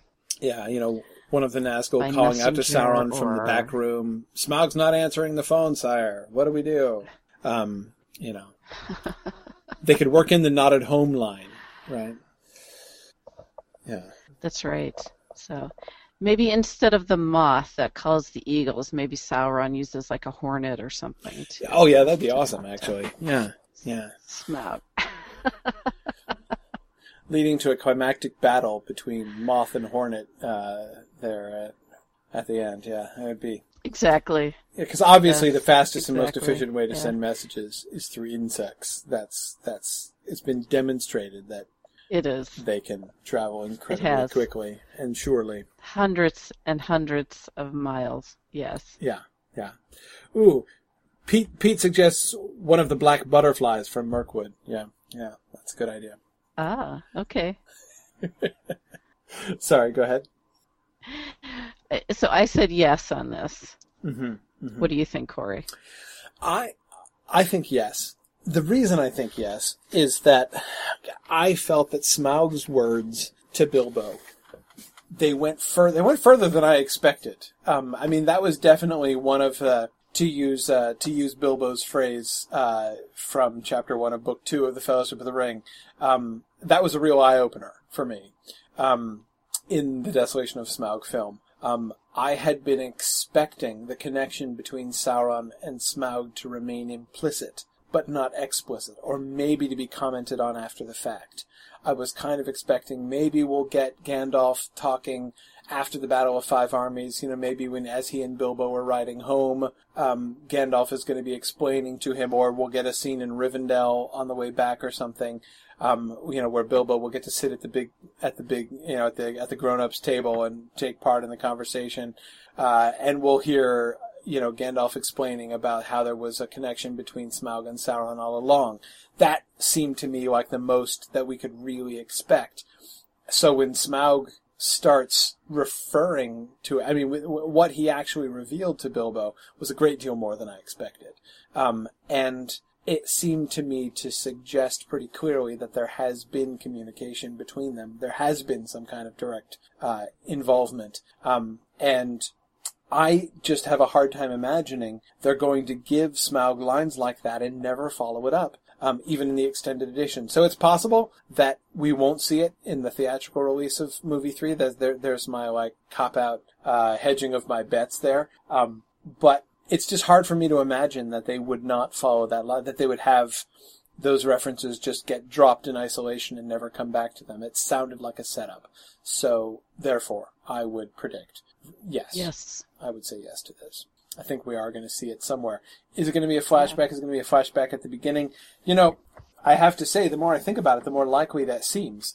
Because if you're going to get a flashback, uh, it should be before Smaug's death, right? I mean, it'd be a little bit of a non sequitur after Smaug is dead and at the bottom of the lake to be like, oh, Yeah. um, and by the way, now a flashback to when Smaug was still alive. Um, I I mean, maybe there would be a context in which that would make sense as we're discovering more about the Necromancer and about, uh, you know, with leading up to the Battle of Five Armies.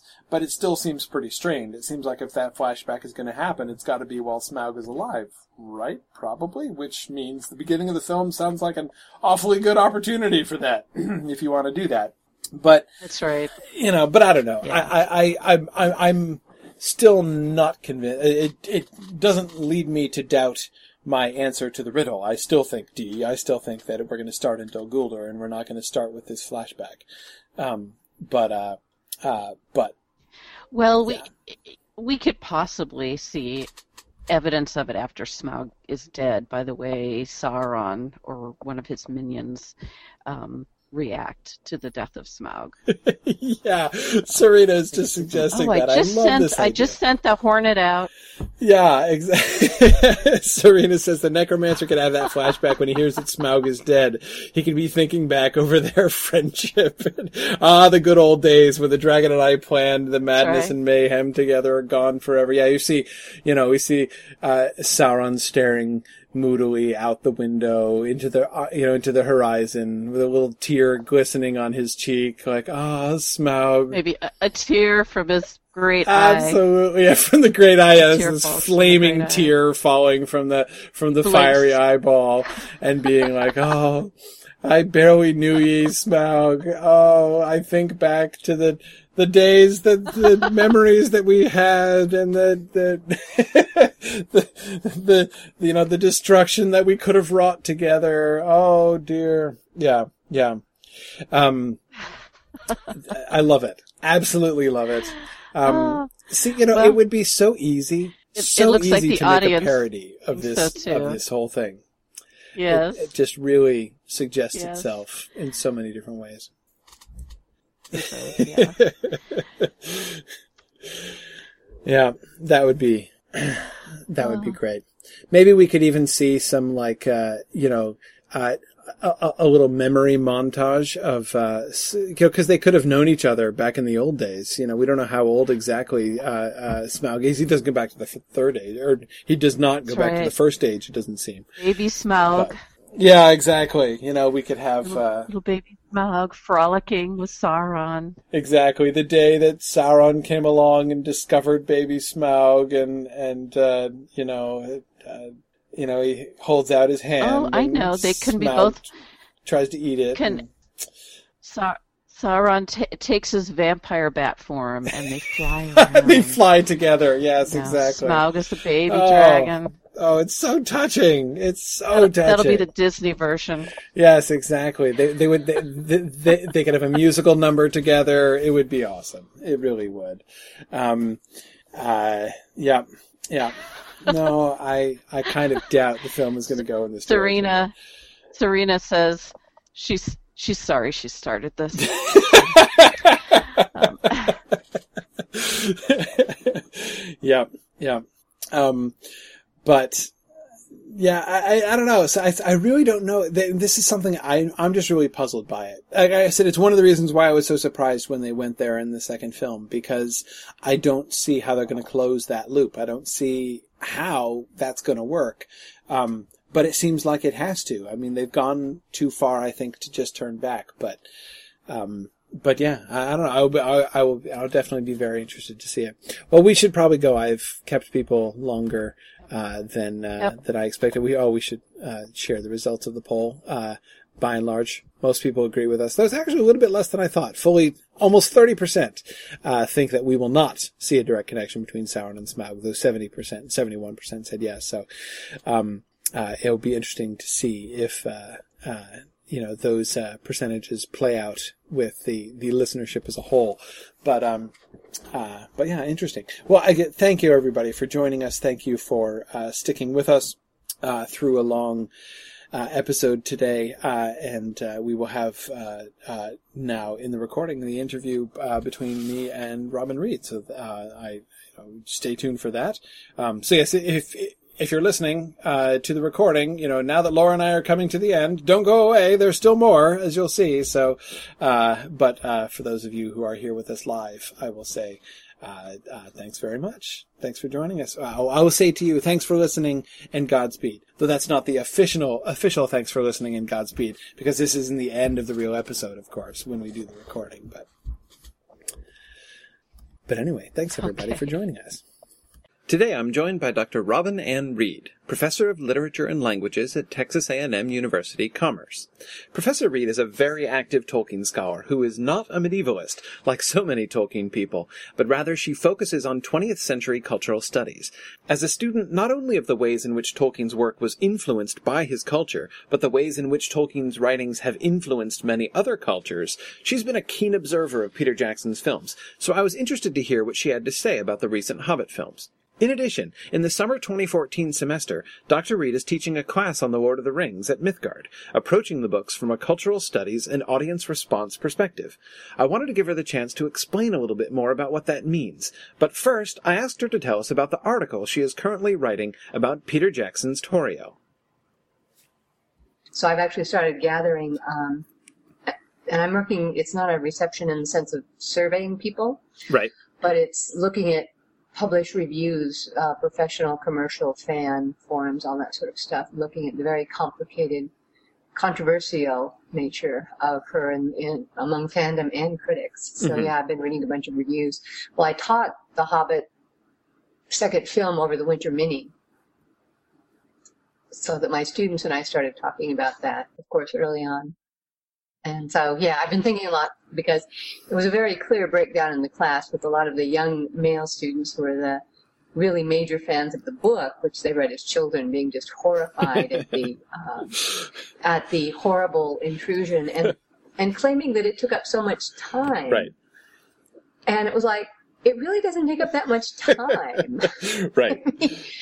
um, I can hardly wait to get my hands on the, the DVD so I can time the actual thing, but it's it's not really that much time. So, uh, but some of the women in class, of course, were, were pushing back against that, especially uh, a woman student who'd been in the military and really liked Tauriel and was resisting this idea that she was only there for romance. And so, um, you know, reading through all the sites we were looking at, I started thinking, I've got to do a, a paper analyzing this. Yeah, that's really cool. I mean, I, I don't, you know, my own reaction to Tauriel, one of the things that I was really impressed by, and it didn't strike me at first, but in retrospect, especially listening to many people who are kind of, uh, very resistant to Tauriel, and especially who are saying, oh, you know, this is obviously just fluff put in there to, you know, uh, to include an attractive woman on the cast and everything.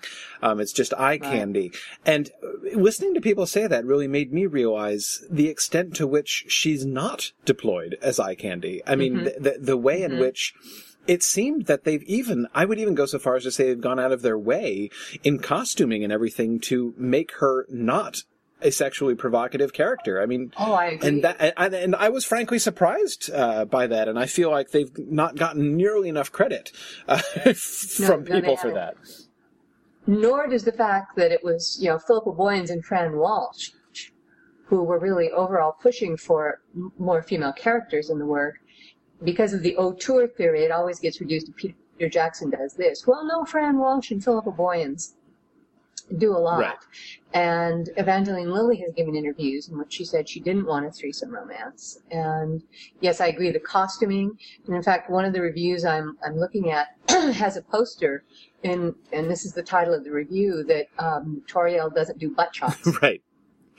and, and in fact, she's facing on to the audience with her, her bow and arrow, and Legolas has the butt shot, you know, where they're standing looking over their shoulder. So it's it's been completely crafted Right. to avoid the the stereotypical bimbo um, eye candy thing. Yeah. Yeah. And, and more than that, she talks, she speaks to the moral center of the film in the sense of when did we let evil, you know, make us retreat? Why are we not acting, which is the right thing to do? Right. So- Right. Yes, I mean, no, it was clear in that way that, uh, and again, it was it was it was another thing that I found a little bit puzzling myself in thinking. You know, I, s- sitting here sort of thinking in terms of what you were talking about before about the um, the responses, you know, that I've read uh, to people, and again, I just one of the other things that really puzzled me was people who were saying that that her edition was was simply fluff you know that there was nothing substantive to it. And and because as you say she was at the center of uh, clearly a very substantive uh, uh, sort of moral plot development in the story. You know she was made the mouthpiece of one of the of of, of clearly a very important um, element uh, in in the overall development of that story, and one which anticipating, you know, thinking about what's coming as we move towards the Battle of Five Armies, something that I can only imagine is going to loom far more important. And yeah, she's now in Lake Town with some of the dwarves, and, and Philippa Boyens gave an interview about why they wanted a group in Lake Town to have them there seeing the, the dragon and the attack. Right. So she's in Lake Town with the dwarves, and will be, we're speculating, you know, how they will end up at the Battle of the Five Armies, and a whole lot of it's interesting. I mean, this is what your your group is doing, but yeah, because I think I'm I'm split whether or not she ends up dead along with Fili and Kili. Oh yes, That's giving Legolas the you know angst, right. or whether she survives. Uh, but I, I am I am going out on a limb with everybody and saying one thing I'm pretty sure of: she ends up with Kili's runestone. Uh huh. Uh huh. Because there's no way that a filmmaker is going to spend that amount of time on a rock Right. unless it becomes important later on. So somehow that's that's going to happen. Whether or not she survives past that, uh, well, I'm hoping she does, of course. Uh, but I could see it go either way in terms of the the overall plot in the end. Yes, I'm. I'm. I.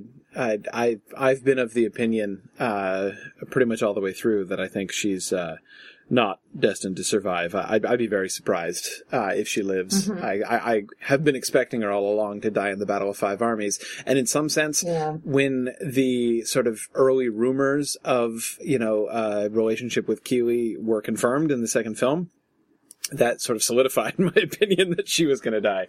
Uh, but Yeah. uh, I mean, I, I it's. One of my hopes about it is that it's not going to be. I mean, you know, again, the initial concept when we started talking about this like two years ago, you know, we were thinking, well, this is going to be, you know, as you said, leading to angst from Legolas and possibly, you know, uh, serving in some way to, to, to, to fuel the obvious antipathy against dwarves with which he begins the Fellowship of the Ring film. But of course, he already has the antipathy towards Right. dwarves in the exactly, in the exactly. There's there's there's no need for it to grow. It's it's it's Yeah. it's, it's quite plain already. Um, and I was relieved. Um, I, I I had a moment of uh, of of of significant. Um, concern that is concerned that they were going to go in a really lame and and and predictable direction um during uh, at one of the trailers um that is the first of the of the desolation of smaug trailers that revealed um Thranduil talking about uh, how you know she's not to give Legolas any hope. And uh and and I was I, w- I was I was I was disappointed. Because again one of the questions we've been talking about is are are we just going to be getting basically we're we're going to develop a new female character and her only point is going to be to be Legolas's girlfriend and how lame is that going to be if that's all that happens it's so it's so predictable and so pat Well, and I would agree if, if that's all that happens. But again, there's some interesting backstory, and granted, interviews are part of marketing today. right right But still, Evangeline Lilly is on record as saying that she did not want the romance, a threesome romance going in, because she did that on Lost. right um, you know, to the nth degree, and that when they were filming, there was not that much written in about a, a romance between her and Kili.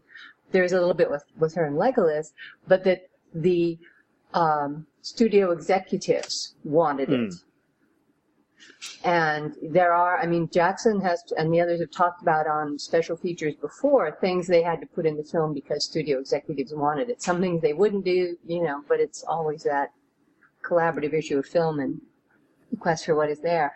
So how much of, you know, is being put in there is due to some clever cutting and, and some other things, uh, as opposed to the people who created the original idea to bring her in and how they wanted to see her work. Uh, it, it's not just a threesome romance. I Right. mean, her fighting skills are as great as Legolas's.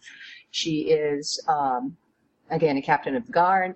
She is speaking against Thranduil's desire to isolate himself until he thinks he can get his hands on those pretty sparkly white jewels.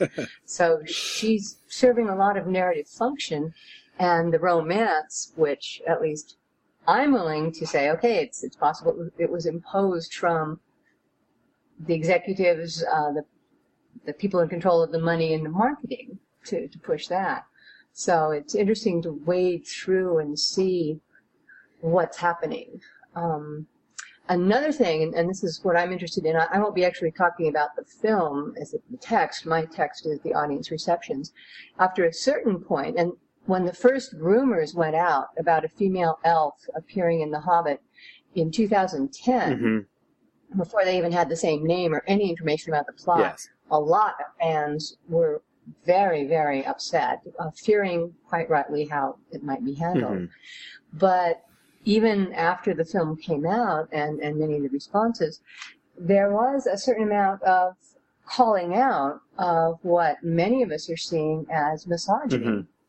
In some of the responses to Tauriel. I mean, you can dislike Tauriel or dislike the changes that Tolkien has made with, or sorry, Peter Jackson has made in Tolkien's work without being a misogynist uh, about it.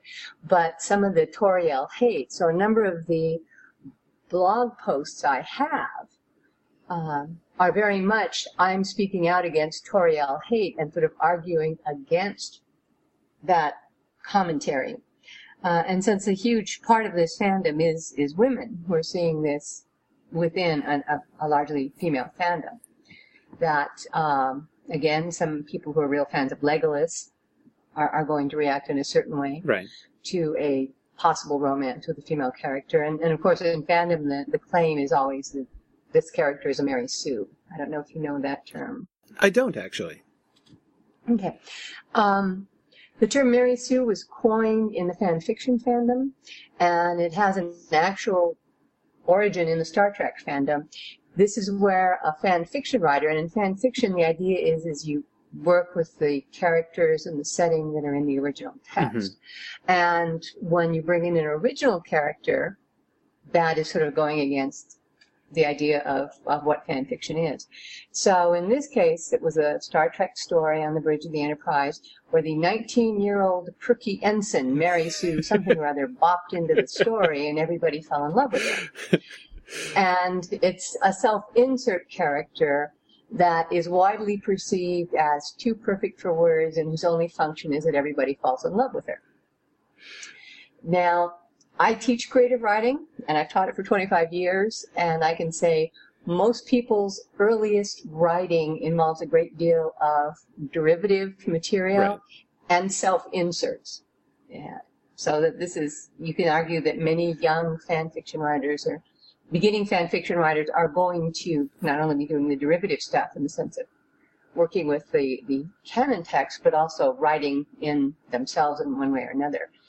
Over the decades since Trek, uh, the Mary Sue has become such a major flashpoint among, again, the largely female fan fiction writing fandom that many of us see it as going too far Mhm. and that too much criticism and hatred is aimed at character, or any original female character is perceived to be a Mary Sue. Right. Right. So you can see the argument, especially thinking of film as a derivative work based on Tolkien's work, introducing an original female character, there was the danger all along of making her into a Mary Sue. Right. Right. One of the characteristics of a Mary Sue is she's so idealistic and perfect and everybody loves her. As some of the commenters I'm reading say, well, okay, if we're talking Mary Sue, someone who's not in the original text and someone who's abs- absolutely perfect and everyone adores them, how come that's not Legolas? Why was there not the same critique of Legolas? Obviously, you could say, well, he was, you know, written into the story at later dates, but there, there's a good argument as to why uh, Legolas makes it into this this film because of his popularity in the fandom.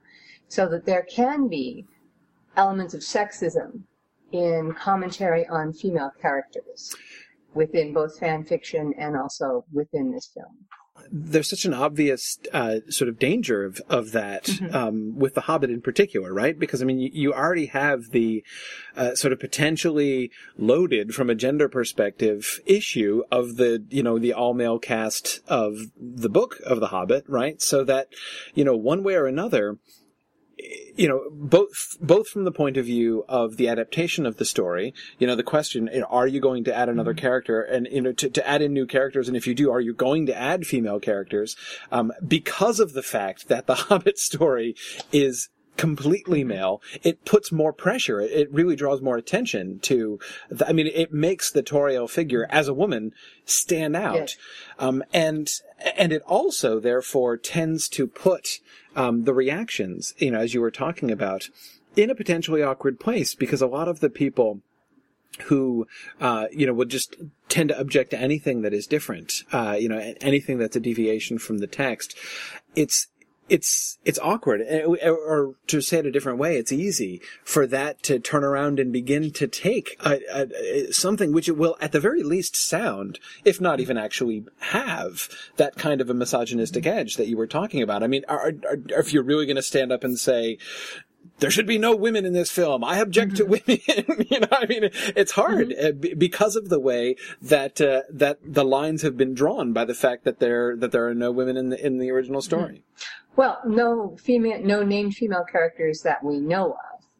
Some of right, us were saying right, in the yes. film, a lot of us would have liked to see more women serving among the elf, elven guards. I mean, mm-hmm. once you imply that Tauriel can be captain of the guard, that implies there are other women serving. What if they had, you know, other women in there uh, working? And so, just to take some of that pressure off, or they wouldn't have to be named characters, but there's actually, right. um, you know, various uh, feminist uh, commentary on the low number of female characters in film generally. And the Geena Davis Institute has done some interesting studies, among other things, saying, why don't you look to filmmakers, why don't you look at your background characters and make those more diverse, you know, within the context of the mm-hmm. universe. So I'd say that's actually something that the Lake Town sequences, especially in the confrontation at the end between Thorin and Bard and you know, in front of the Master of Lake Town. If you look at the pan over the crowd of Lake Town people who are, who are standing around, that is an absolutely brilliant case where there are a whole lot of female characters of various ages yes. and a whole lot of different ethnic groups represented, which makes perfect sense for Lake Town if it was a major trading center in the area in the past, any major trading center will have populations from all over who end up end up there and have you know stayed there. Right. So if you actually look at those background characters, there are women all over the place, and mm-hmm. um, mm-hmm. Mm-hmm. that I think is an example that says the filmmakers were thinking more than just oh we need a Mary Sue romance eye candy character. They took pains right. with that uh, scene to integrate women into Middle Earth in a way that was amazing. And it only right. lasted a, a little while, but it still it made that statement for me. Yeah, no, I think that that's a I think that's a really great point.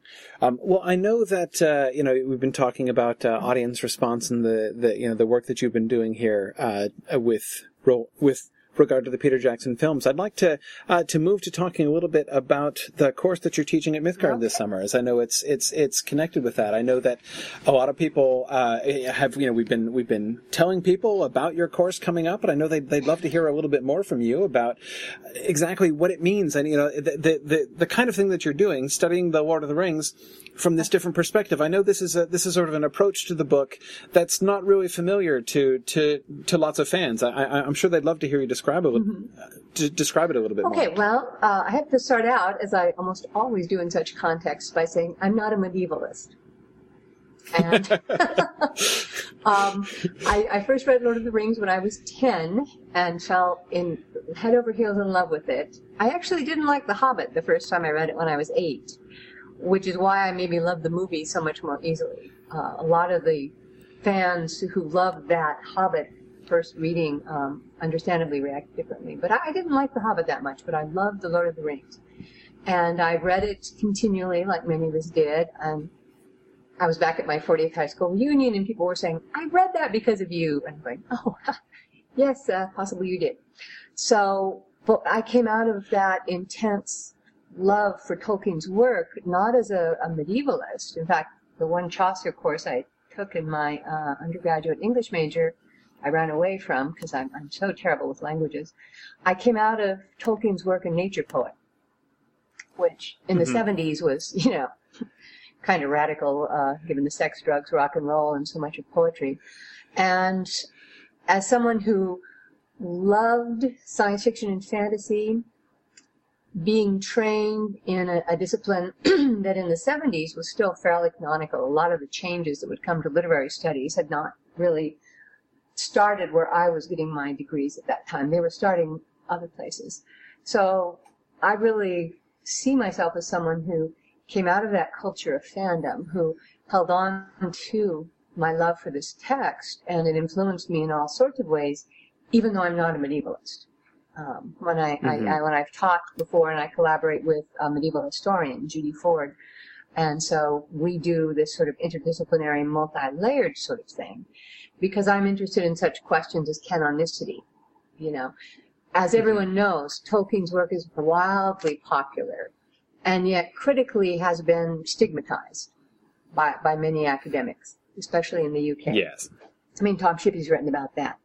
The the the frustration many um, academics feel at the love that people have for Tolkien, and so I sort of, without realizing it over the years, sort of set myself up, and in in very active ways, the past few years have been bringing in called what is called cultural studies broadly into into my work as a scholar and into my work as a teacher. Because for me teaching and scholarship is completely sort of interwoven.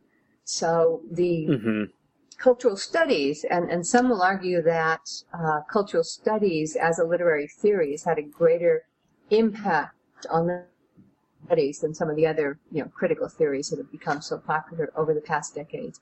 Because when you start looking at thinking about how a work is influenced by the culture in which the writer lives and, and operates, hmm and also then how it is received, especially in later years, in other cultures. So that's why you have cultural studies and audience reception sort of going hand in hand. And really, it's not that radical a, a way of approaching it. The idea that uh, Tolkien was influenced by his experiences in World War One. I. Mean, Garth's fantastic book. That's cultural studies. Right. And Right. the fact that he was influenced by his scholarship. He was a medievalist. That actually comes under the, the, the rubric of cultural studies, i.e., what was known about the medieval world and history and Right. cultures at the time he was studying them and he was contributing to them. That's also under cultural studies. So Right. those of us who were trained, you know, 30 and 40 years ago in that pure new criticism with the text as objet d'art and never connected to anything Mhm. else, that's, that's really fallen apart. So I am interested Right.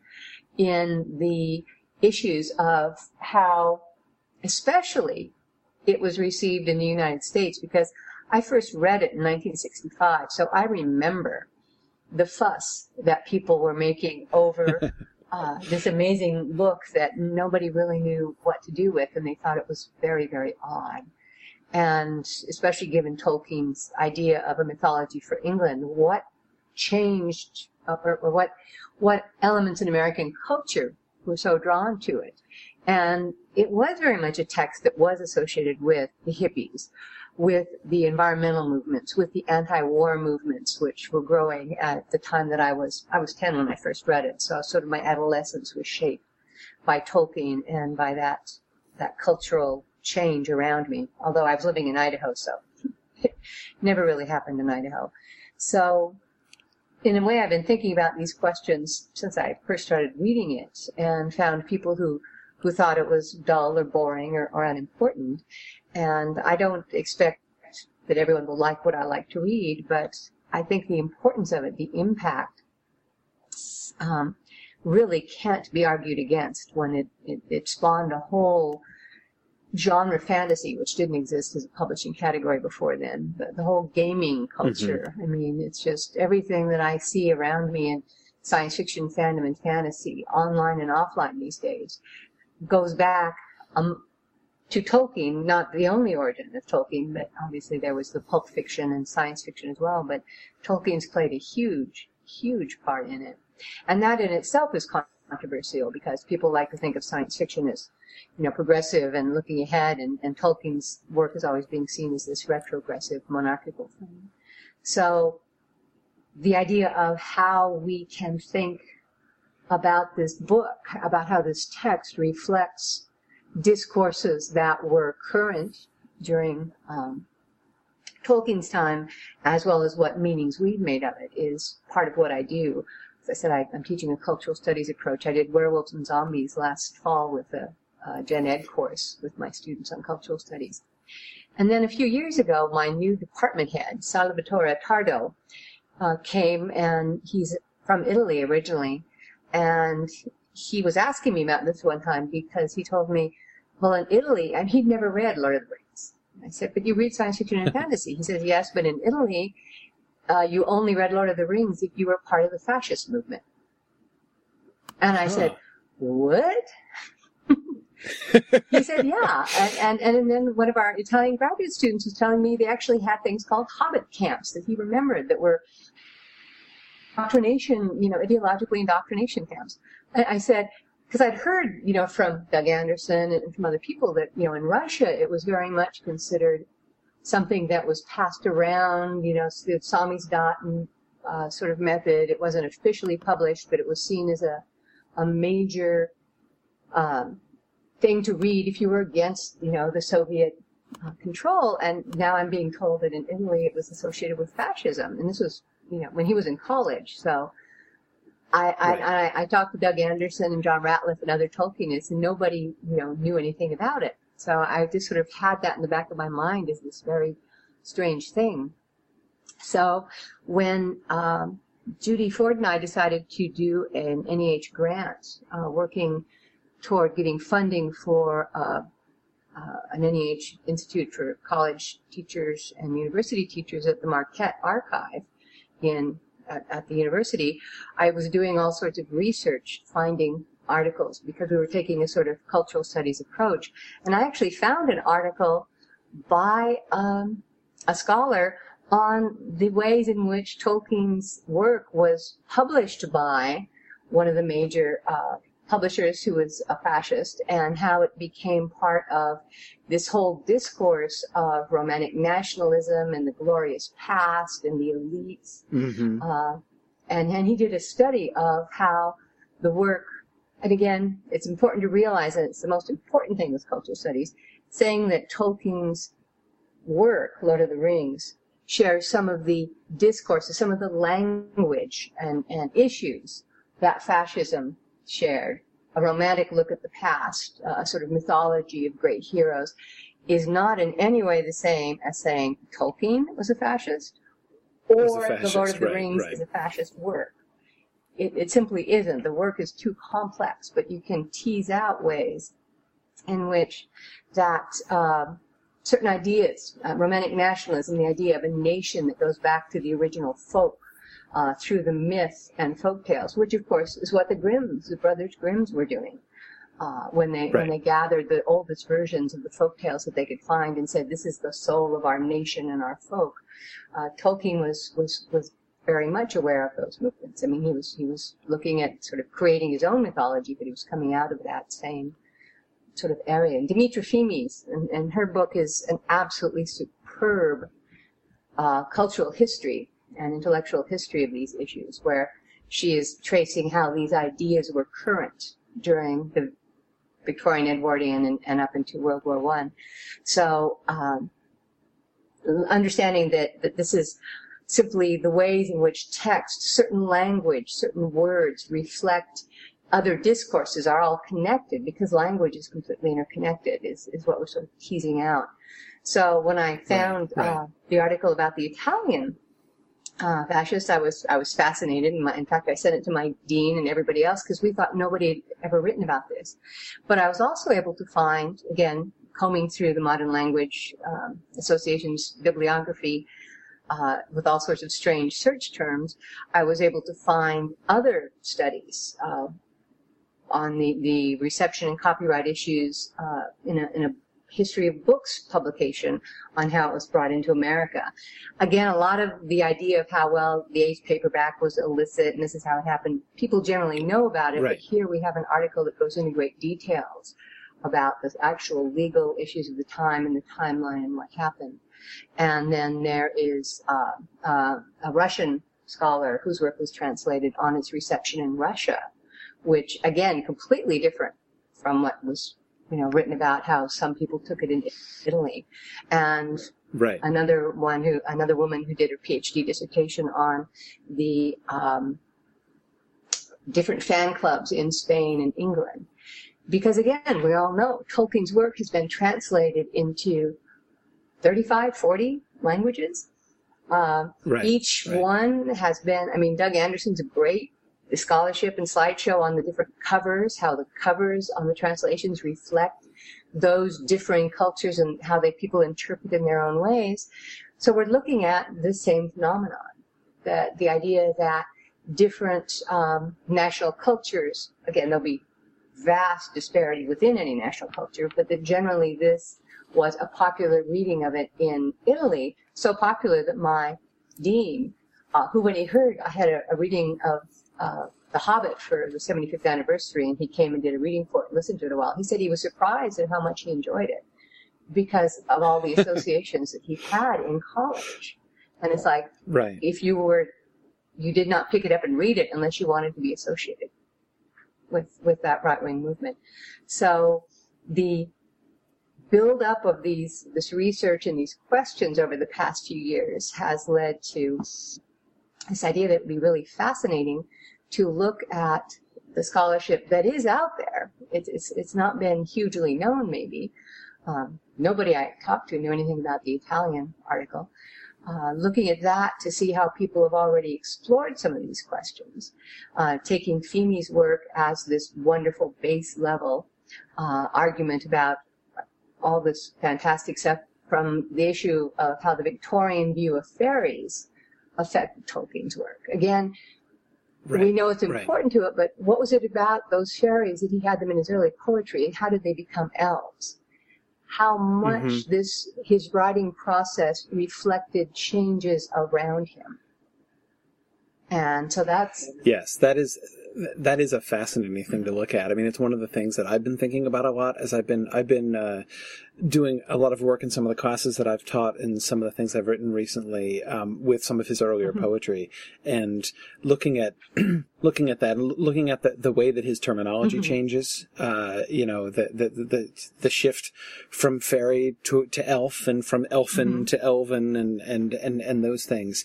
Um, you know, you can see it as sort of a, a progression of ideas in his mind, but but exactly that that question that you're talking about is sort of the the, the logical follow up question. To what extent to what extent was Tolkien um, uh, following, mirroring the changes in his culture? To what extent was he reacting against his culture? To what extent, uh, you know, were you know his, his own ideas uh, event over time contributing to to the change in those perceptions? Um, and that that whole process, that interrelationship, is is is, is really fascinating. and then it, it also becomes how we, as readers, receive and read his work in the context of our own, you know, cultural attitudes and issues. Um, Right. So part of audience reception, and, and as I say at the start, I'm not assuming that anyone coming into the class has to know cultural studies or audience reception ahead of time. And Right. more than that, I'll be telling people cultural studies and audience reception as disciplinary methodologies, as ways of approaching texts, are huge. I don't do a whole lot of things that are under cultural studies. Uh, what I hope to do in the class is simply introduce some key ideas.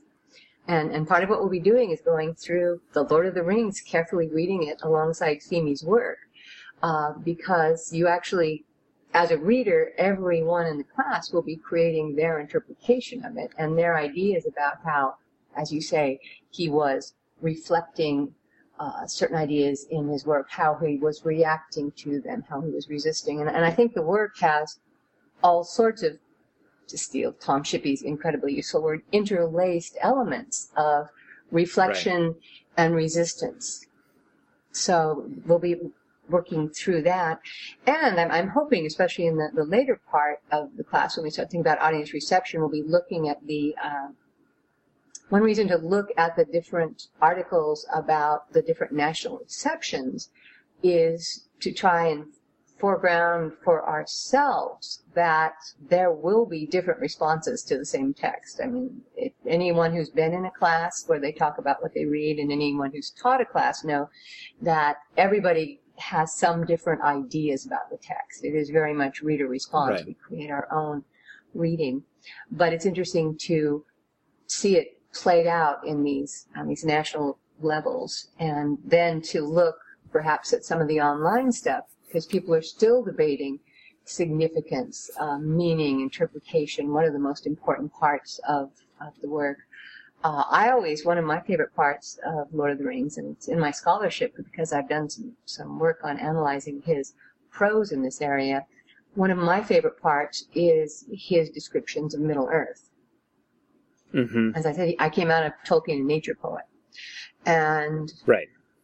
that's one reason why I think I so like the films, unlike many other fans and, and experts in Tolkien, is because you can complain about a lot of things with Jackson's film as, you know, perhaps being problematic, but the lands, New Zealand and Yes. the lands, Yes. um, he didn't get Ithilien right, but then since Ithilien is my favorite place in the book, probably nobody could get it right. But the the um, beauties and the, the the the the vistas and that, and I even say heretically that the beacon lighting scene in the film is much more powerful than Pippin seeing the lights go on in, yes. in the book. yes. So that's that's what film can do. So that's I, I figured out as my reader response. I know that I tend to like the films because Jackson got what I most value about the book right in my mind. Right. So that's Right. that's a huge part of it. Yeah. Well, that's great. You know, one of the things that I'm so excited about, um, you know, with your offering this course this summer is that, you know, in conversations I've had with, you know, with Tolkien fans and with students, um, there, there are so many people who are, um, either interested in these things or rather who sort of talk mm-hmm. about these things or are in kind of vague ways mm-hmm. aware of uh, cultural factors in Tolkien's writing or you know things that he was engaging with or and mm-hmm. also you know the, the the effects of the Lord of the Rings and reactions to the Lord of the Rings. These are these are th- these are things that often come up but very rarely do people have much actual information about them.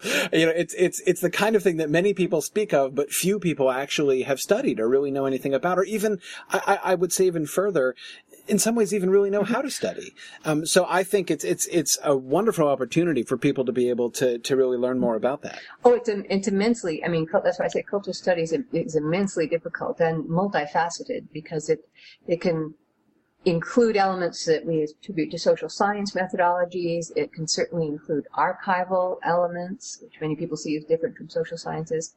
So it's sort of multifaceted. Um, and yeah, the the article on the reception in the, in the U.S. and the publishing history, incredibly detailed, and the, the amount of uh, work and specialized uh, knowledge that the scholar had to bring that out just blew my mind. Um, I also have a, another, it'll be a chapter from a book we're reading. It's actually from one of the anthologies on Lord of the Rings films being done by the, the Martin Barker and other scholars who are doing this huge global reception. Um, they're doing it, they're, the Mhm. whole group's doing it on The Hobbit as well, but they, but a bunch did with Lord of the Rings. But we're reading Martin Barker's essay because even though it's in the anthology on the audience reception for Lord of the Rings films, he writes this brilliant chapter of his personal experience in the 60s because he says, and he's, he's quite right about this, and this is always the danger, that for too many people, they only think about, you know, the hippies liking Tolkien as if there was nobody else in the U.S. liking it. Right. So personal, Right. you know, your personal experience as a reader or reviewer can be part of this scholarship. Um, some of my students are thrilled, you know, when you start talking about reader response, they, they, you know, especially the students in the 200 level courses. Oh boy, anything I think about the book is good, I'll get an A. And I'm going, mm, it's more you have to analyze yourself as as well as the text. You know, your your experience as a reader, what leads you to see these things, and and how it goes. But it does allow people to bring in their own, to become conscious and reflect on their own responses to a text and their own responses to part of the Mhm. text. Uh, I know that's why I so love teaching, uh, team teaching with Judy when we uh, do our, our Lord of the Rings together, because she has uh, very different favorite parts of the book than I do, because she's a medieval historian. We also have very different favorite parts of the film, again, because of our different interests and, you know, our different sense of aesthetics and what moves us. So you really become conscious of that. But yeah, I, I, I'll be telling people that it's it's hard not to avoid the extent to which there are ideas about Tolkien's work in, in, a cultural context. But even from the early days, people were you know saying, "Oh, it's about World War II. It's an allegory. It's that." Right. There's a lot of right. misinformation or sort of careless commentary. You, you can't just assume that because something was happening at the same time that Tolkien would react perhaps as I might. In fact, he, he says that as well. That the the reviewers who see World War II as the most significant event in their life ignore what it was like for people in World War One. So it, Right. it does lead you to be cautious about what you're trying to trying to say. Yeah, definitely. Well, wonderful. Thanks so much for uh, for for for joining me here. Uh, I'm glad we could uh, sort of talk things over, and I know that there are a bunch of people really looking forward to your class. I'm really just delighted that that we could do this this Okay, summer. I'm, I'm delighted too, and I really think um, this is some an area that we'll be seeing more growth of in Tolkien studies. So uh, Yeah, because going building on the excellent work done in, in terms of medieval studies, but uh, really as Verlyn Flieger has started doing, as Tom Shippey has done, looking at Tolkien as a modern writer and thinking Mhm. about what it means in terms of modernism and and some of the following issues. Great. Well, I just wanted to thank Dr. Reid once more for the talk, and I'm delighted that we can offer her class at Mythgard in this summer 2014 semester. That's going to be a great opportunity to learn a lot more about the complicated relationship between the Lord of the Rings and the 20th century. If you're interested to learn more about Professor Reid's class, go to www.mythgard.org. That's M-Y-T-H-G-A-R-D dot org. And that's it for this episode of Riddles in the Dark Supererogatory. As always, thanks for listening, and Godspeed.